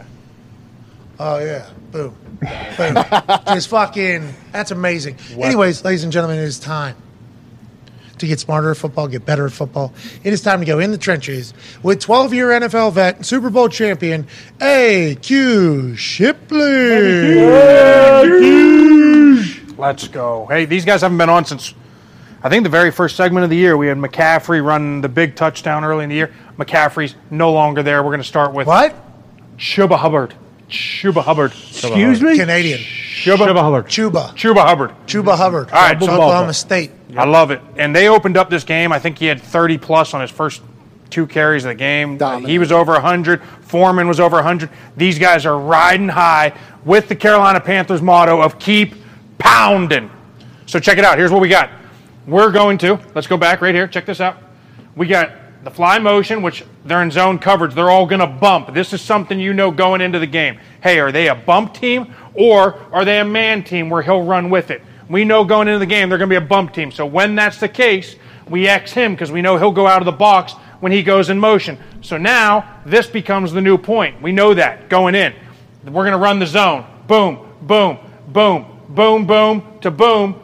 And then we're going to take advantage. Aidan Hutchinson, stud. We all know that, right? Having Oh, a yeah. great rookie year. Dog. Oh, but we're going to take advantage of his aggressiveness and him being a young guy. We know that he's going to chase flat down the line of scrimmage, and we're not even going to block him, and we're going to run what we call a bend back. Watch the over the top ball handling, sell like we're handing off here, ball handle back over here. We get to bend back with him coming across, bypassing here. We get to crack block there, and then him all the way around blocking the corner. Watch this thing come out the back door. This shit is awesome. Whoa, big ball handling. Mm. Dramatic. Right there, selling like we're running the zone, over the top. Oh, gotcha, Hutch. Oh, no. Got Sucked up, didn't Sucked, they? Rook sucked up. Panthers. Here comes the Sucked him crack, and then we get him around the corner. We oh. call that a bend back play. This thing is awesome. To open the game like this is incredible. What do we got there? Big gaping hole. They had about Awesome. a thousand of those. Yeah, they did that all game. And if you watch it, go back to the beginning. This is what's awesome about this. These, this is another thing we talk about. How can we make it easier on him, him, him, him, him? Check it out. With this ball handling showing here, these guys don't have to get any movement. All we're trying to do is seal, create a fucking wall. He's going to come here, seal. Come here, come here, seal. We got all these dudes. Once they fucking declare, boom, we just create a wall. And they're just going to seal everybody that side. There it is. There's your wall. Bypass Hutch, get the crack block there, out the gate on the corner. This is awesome. Hutchinson. Welcome to the league, Rook. Gotcha, pal. Gotcha. AJ, what do you do there, pal? I mean, that is a great play design to take advantage of a young guy that is very aggressive. I, I mean, you see what Anzalone is on his 34. He sees Yeah. it. Yeah. He sees He the, the the tight end coming back, and he goes and shoots it, but he just needs some help. Someone knock it back to him. Icky. Ate him hmm. up. Look at that. And they, I mean, they the block was won from the play, the fucking the Yeah. start of the play. It was incredible. Who's They their, were, who's, screwed on run, it. they were screwed. who's the run coordinator down there drawing up that play? You know, I know the O line coach is James Campen, who AJ was Yeah. he in Green Bay? Oh yeah, Campy was in Green Bay That's what I like, thought. pretty much my whole time. Yeah. He's the man. There you go. Go play Campy. hey, hell of a play, Campy. Let's go. Baby Campy. Love it. Hey, Need more of those. Campy. I love this. Here's what we got to do here. You guys bullied the Lions, Campy. Yeah. Yeah. Wasn't oh, fair. Made them look like the same old Lions. They're dead. But they ain't because they're the brand new Lions who, who looked like the same old Lions. They did. It is to note that the Carolina Panthers had like 300 and fucking 800,000 yards. Yeah. 320 or th- 562, 362, 523. They had a ton of yards. Lots. ton of yards rushing. They didn't stop. they pissed all over them. Yeah. Ton of yards rushing. Just mostly Dan Campbell comes over. That was an ass beating, man. After the good, good, good work, man. Great job, man. Man, I love it. man. Man. All right, check it out. Buffalo Bills. Did we steal this? It was just that cold. Look Yeah. at this shot. I mean, the shot looks That's Oh, yeah, you no, got it was that cold. cold. that cold. Yeah, it was a, little cold. Hey, so this is what's awesome about this play. Jeez, Look at that. We get the tackle pulling for him. We get the man block here. We get the down block here. I love this play. Whenever we get this tackle going here, this center has free access to him. Or I love this technique. I did this technique my whole career. We call it a high leg. He's going to kind of do this little gallop, and then he's looking to either clear hip or just climb. If nothing is here, he just goes high to clear the gap and then get vertical and go here. Watch the center here on the cleanup shot right here. Watch this. Wait, he, there's the slant. Boom! Oh. Jeez. Oh. How good is that? Gotcha, Shoulder pal. Great cut on the backside by the tight end, right? Dawson Knox getting down there. Let's get underneath him. Good cut. Get the cut. And then we get the hip shot from Bates to center. Boom. Boom. He climbs. Oh. Now look at the kick out block by the tackle around. Oh, no. What do we have here, boys? A big Gaping hole. Boom. Wiggle. Ah. See ya. Hey, and I think my man Zeke might have brought that might have brought up a good point. Last week, or I think it was, when the Bears played the Eagles, he blitzes hard on the A gap, chooses the wrong side. Now takes a little bit of his aggressive away, right? A little bit of his aggressiveness away. Now he comes down here, and rather than shooting like he has and taking out legs, he gets flat-footed here. Whenever Never good. the back is here, flat-footed on Brisker, one-on-one in the open field. Instead of coming down, once you get flat-footed, you got to make one guy miss. The, ba- the back's got the oh, advantage. Oh, Brisker. AJ, how come they're not playing defense anymore? I mean, that's you want to play safety in the league. You got to make those tackles, and that is almost impossible to do from where he is at. Yeah, agreed. That's so tough. Come up. more. Good move by Singletary. He didn't get sucked up though. Yeah, because this could be a throw still. His only chance is yeah to fire up in there right now and make a pile and take legs out. Super well blocked play up front. They also, I think, the next possession Yep. after the fumble had a big run by Cook. A super well blocked play. These boys are humming up front right now, going going Humming, going into the playoffs. Right time for it. Great time. December football.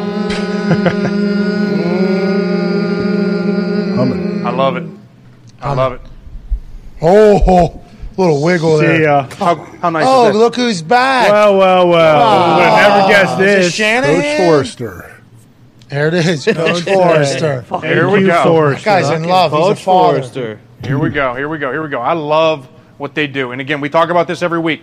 We can exchange responsibilities. It doesn't matter who the people are. It's just different numbers with different responsibilities. This could be him this week. It could be 85. It could be check 44. We could use Aiyuk sometimes going in motion and being the fullback. Doesn't matter who it is. We're going to go here with the behind the back handoff to Ray Ray McCloud, which I think is his first career NFL touchdown. Correct me if I'm Nick wrong said there. that, yes. Okay, perfect. Correct. And now we are going to use Christian McCaffrey. Hey, leads the, leads the league in all-purpose yards, doesn't he? Not a Pro Bowler. Not a Pro Bowler, but what we're going to use here is Christian McCaffrey as a fullback with the same scheme they've done all year with that, tw- that the outside zone strong, and we're going to get him with the inside out inside out help with Kittle, and then we got another tight end. We're basically one, two, three for one, two in the support, and this thing gets out the gate. This is awesome. Hey, check out the center. Coming back on Jonathan Allen when the backs, because his responsibility is to climb to this Will. Will shoots, put the brakes, wheel it back, and watch this. Here we go. Oh, oh, no. Oh no, Oh, Johnny. Oh, no. Johnny, be good. Dog. Night, night. Oh, no. Now let's move front side. Now let's move front side. Great job running off the ball by McGlinchey. Now look at this. McCaffrey with the kick out. Let Kittle climb. Tight end to support. And we are out the gate. Bye bye. Pittsburgh angle. Look See at ya. that. Uh, Everybody's blocked. It's Ray Ray's time. That's a Big gaping hole. And your guy down the sideline, but Yeah, this ref. I mean, we really, if we want to keep an eye on somebody, how old's this guy? We should have done a little bit more research. He does certainly have a 10 yard head start. Watch him running fucking wide open, looking back. Boom, boom, boom, boom, boom. Great arm. Sixty percent. That guy can roll. That guy's 50 years old. Jeez. Dog. Good athlete. It's incredible. Honestly, I, It's incredible. I, that's the only thing I saw. Look, at I pull a hamstring right, bang, there, boom, another one, boom, another one, bang, pow, Six hamstrings. one. Hamstrings. Six of them. I Yeah. would have pulled six hamstrings right go there. on. When was the last time you ran a full oh. sprint? Has, has- has anybody done that in a while? No. It hurts. Everything about it hurts. Yeah. This team, though, with Christian McCaffrey lead blocking, McGlinchey doing his thing, the cutback, Shanahan drawing it up, and Ray Ray McCloud, a returner, getting it ball in open Right. field. Let's Come go. on. Can we just Come talk on. about the details with the boys up front? Like these guys, every single time we turn this on, it is a hat on a hat. They are running off the ball, and people are moving. There's holes the side of the size of each hash, right? Like I mean, it's just m- from hash mark to hash. Yeah, McGlinchey's awesome, and then he puts them on the Look how he ground. comes too. out low too. Look how he comes out low and then he pummel. He like buries this backer too. This is impressive. I love the way they run off the ball. Yeah, right tackle. He runs off with lo- like low pad level too, and then this is awesome. Yump. Damn. Look at, uh, I do have to ask, though, every time it comes up, because I'd be wrong if I didn't. Isn't this guy tipping plays? Mm-hmm. Yeah, every Yeah, time. yeah. Yeah. No, that's a run. Right immediately. Yeah, they probably they probably thought this was a run. Too bad it goes for 77 yards and a touchdown. Oh, Oh, good shit. shit, Doc. Go Trent. shit. Gotcha, bitch. He's Go so Trent. good. He's Come so out with your boom box. Keep it San rolling. Fran. Look at this crew. Jacksonville, they're doing some nice things too. They're doing some nice things. We're going to stick with. We got another tackle pulling here. We got this guy, this guy. Yeah, I'm just talking about Skycam right in the middle of the hole. We'll get there. It- I think it'll disappear. I think. Back up. Out of Stanford, Big brain. big brain. We are coming. Tackle pulling on the trap right here, and then basically he goes out. We're going to leave him unblocked. We'll take the cheese, come up field. We're going to get inside out. And then basically we're here. We're strong here because now we get the double team working back here. Ingram, having a monster year, gets a great cutoff block on the backside. And ETN is going to find his way with a nice hole up the middle. Look at this. Not so well blocked. No, he's not. Yeah, did you put this on here because he didn't score, prick? He didn't score, but it's still a nice play. And these guys are doing some great things against a really good front. Really good front. Oh. Oh. Look at that. And he's running hard. He does run hard. He does run real hard. He's got a couple is runs. awesome on. Oh, he's awesome to watch on tape. Yeah, I wish he was scored. I mean, That'd be nice. I mean, not- AQ, what are your uh, their, their, your favorite running backs to block for? What what's their the number one Ooh. thing they do? Is it patience? What is it? run hard. My favorite running back in the last 10 years. Every single time when I was a player, and it was easy for me to watch, when we would play any single team that Seattle played, and being in their division, we saw a lot of the same teams. Chris Carson, it was my favorite back on tape to watch.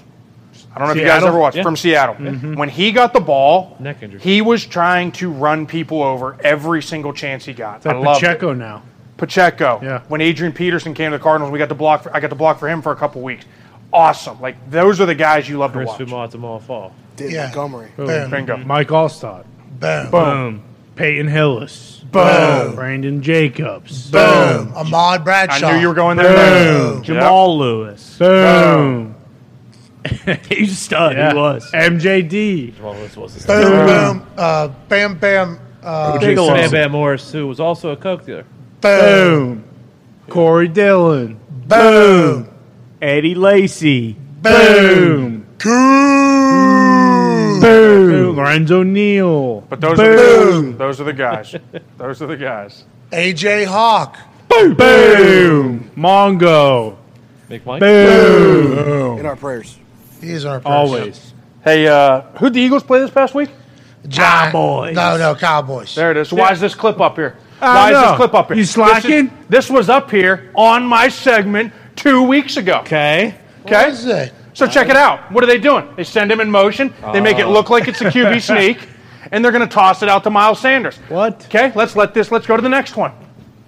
Okay. That was a, Good that was a play. creative That was a gadget. creative gadget. Yeah, Yeah, Creative Yeah, gadget. What do we Oh get? no, Who- they're not. Who do we have on defense? Oh, oh my no. God, They copycat league. Hey, Oh, no. it's a copycat league, oh, right? Oh no! Now check it out. We get the motion in here by the tight end. And what I like about what they do better than what Philly did is now we're going to stop him right here and make it look like we're going to get the push sneak. Oh, because he's Bush pushing it. You see it? Yeah, Henderson. And then now he gets flying inside. And then what are we going to run? the Same toss. The goddamn same thing. fucking play against him. Wow! wow! Ooh, that's got a sting. Thanks for showing us the ropes. How good is that? That's pretty cool. Pretty cool, huh? Mike and the Use their own play against them on a critical short yardage play. Look Give it here, to Zeke. fatty. Gotcha. Boom. Boom! Boom. Boom. 87. That's good. Hey, monkey see, monkey do. It's a copycat league. Copycat league. Gotcha. Can't stop it. Nobody can. Copycat An league. extra wrinkle. Thanks for the play. Pretty cool stuff, though. Yeah. Pretty cool stuff. Hey Two- Jay, how come they didn't know that was coming? They they, they literally were, were the ones that created that one play. Yeah. Uh, there's a lot of a lot of things going on pre-snap there, so You don't never know. know. Watch, they had the A gap taken away though. Yeah, Watch, they did. Yeah, wrong gap. some penetration Clown. And I love I love what Dallas did right here because look, they took a little extra wrinkle. Now we set it up. Now we we're selling this push, and then we get them going again. Yeah, that, mi- that middle Watch backer, him whenever he sees the guys settle in. Yep. He should know Linval Joseph's 800 pounds and he doesn't need help. That is so well blocked too. Dallas Cowboys big time win. Can they go on a run? Like 100% can go on around. Right Congrats to the Cowboys. 100%. Congrats, Cowboys. Yeah. they, they got a layup in the first round right now, too. Now it's time Who's that? Who's that going to be? Your boys in Tampa. Ooh, tough one. Tough hmm. one. Tough one. Tampa Bay Buccaneers get a big time win over there in Arizona. Did you see them when they were in town? I did. I had the boys over for dinner. What? Had the boys over for You dinner. guys get tuned up. Huh? No Boozing? tuned up. No Couple tuned whiskeys, up. wine. Couple wines. What? Bud Light. Wine. Did you guys do that? What was No. that? Cooked a little steak on the grill for him. How does Tom? How does Tom Yeah. like his steak? Medium. Tom didn't come over. Well Tom done. over. Does he That's a eat medium steak? well to well done. Probably not, right? No. It's don't know. part of the TV. Who came club. over? Just boys? Yeah, Blaine Gabbert, Josh Wells, and Tom Brady. Robert Hainsey, the center. Oh, you're understudy. Yeah, the, you taught him everything he knows. Hey, they, somebody trying. called You him. train a, him in your backyard, somebody right? called him a finesse. Did you hear that? Commentator called him a finesse style player. Whoa. Is that a good thing or is that a bad thing? Uh, so they were talking about uh, the difference between Jensen and Han. They said Jensen. Two different players. Yeah, they, for they, sure. they called Hainsey a finesse style player as a, as opposed to Hainsey. I think it was during the quarterback sneak. oh yeah, I think it was a quarterback sneak comment. And I was like, oh, I didn't know that about Hainsey. Is that real? he's athletic. Jensen's a big boy. He's a former tackle. He's athletic. How's Jensen Jensen's doing? uh, How is Jensen doing? Jensen's a rip your fucking face off type of player. Nice guy, It's, uh, though. Great guy, right? Yeah, you how's he all met him. doing? We saw him throw a football into the hoop. Yep.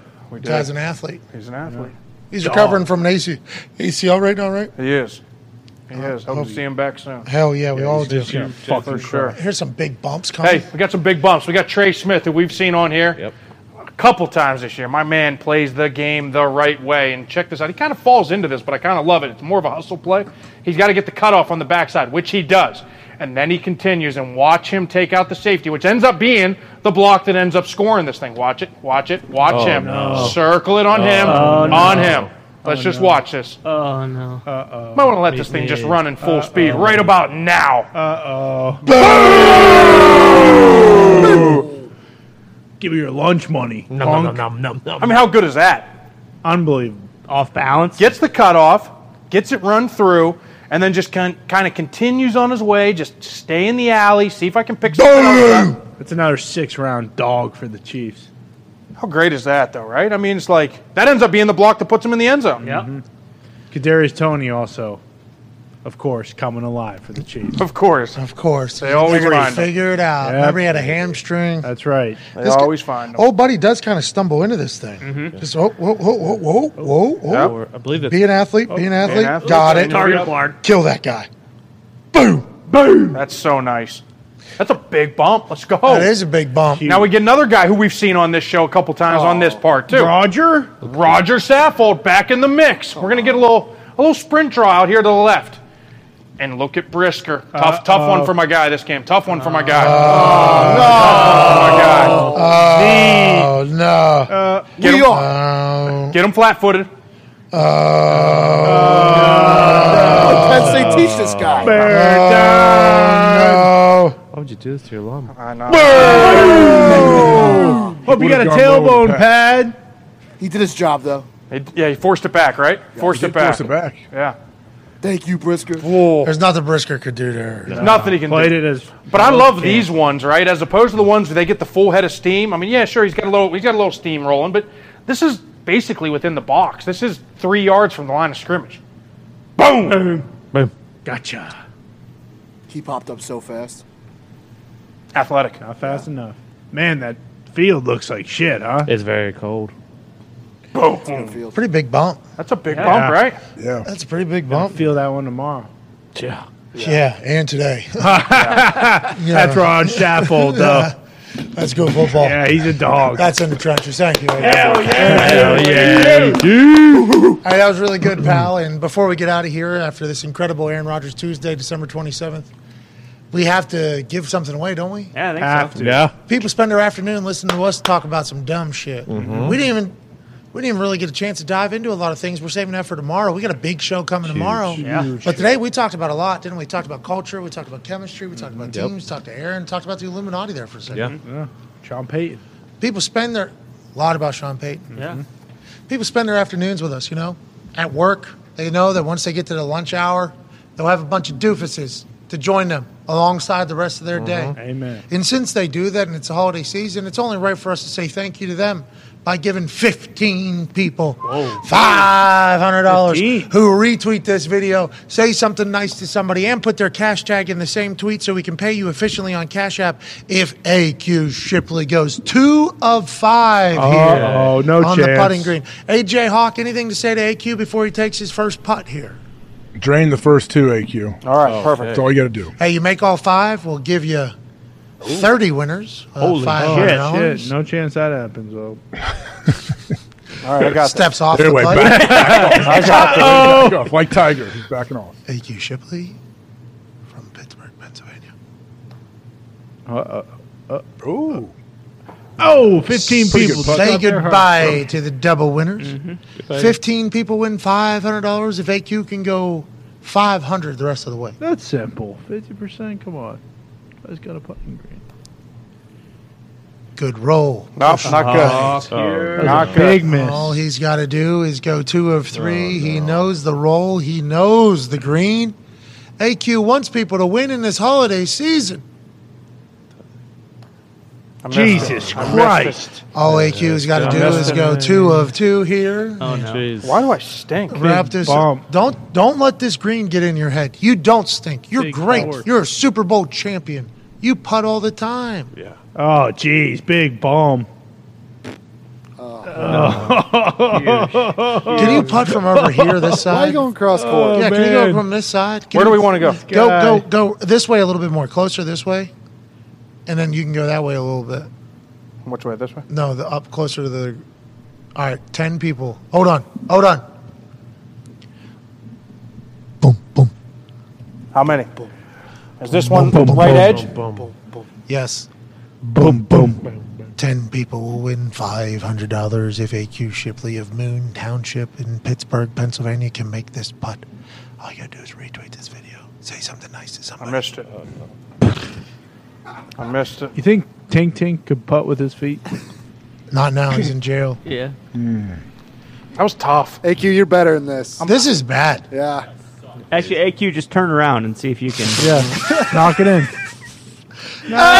Hey! Do you want to throw football? What do you want to do? We can't just. I mean, people Well, no, have to So bad. Make a If he free- makes make a another free one throw. behind him, you can give 10 people five bucks. Okay, you make this one. We'll give ten people five hundred dollars. Ladies and gentlemen, if AQ Shipley can go two of eight, Boom, boom. which will be this one falling, we'll give Boom, ten boom. people five hundred dollars. I didn't hit it. Hey, AQ, if the ball doesn't reach the hole, it doesn't go in. Do you want to throw a football? Sure. Hold Sure. on, hold on, hold on. We got to restart this whole thing. So All right, first one of the day. hold on, though. Sit down like you were. Can you Yeah, please? geez Can you please just like try to do Yeah, this means something to people, AQ. I'm trying, guys. I'm trying. This is bad. Hey, hey, how about what Aaron said today? Man, he's the All best. right, let's wrap this show up. Uh, Okay. Let's, let's try to give away some money. Yeah. It's a good idea. All right, it's the holiday season. AQ, how about you, pal? Yeah, let's do it. If you can throw a football into any hole out here, basketball hoop or any of the net holes or the other basketball hoop, if you can put one of these three footballs into any of these holes, 10 people will win $500 who retweet this video, say something nice to somebody, and put their cash tag in the same reply so we can pay them officially on Cash App. AQ Shipley, Super Bowl champion, hosted in the trenches, fucking ready to go Come for on, the Al. people. Let's go. For the people. 10 people, 500. Oh, baby. Oh, oh look good. Look good. I like how you're doing the most difficult hole. Yeah. Oh, yeah. Oh! oh. Okay, this ball was meant to go into a hole. This hole. is the one. Bum, bum. Put the ball in the hole. Ten Yahtzee. people win. Oh! Five hundred bucks. All you gotta do is retweet this tweet, say something nice to somebody, and put your cash tag in there. So that we can pay you efficiently through Cash App. AQ Shipley, the host of the Al. Trenches, on this it. Aaron Rodgers Tuesday, I December twenty seventh, two thousand twenty two. Great work.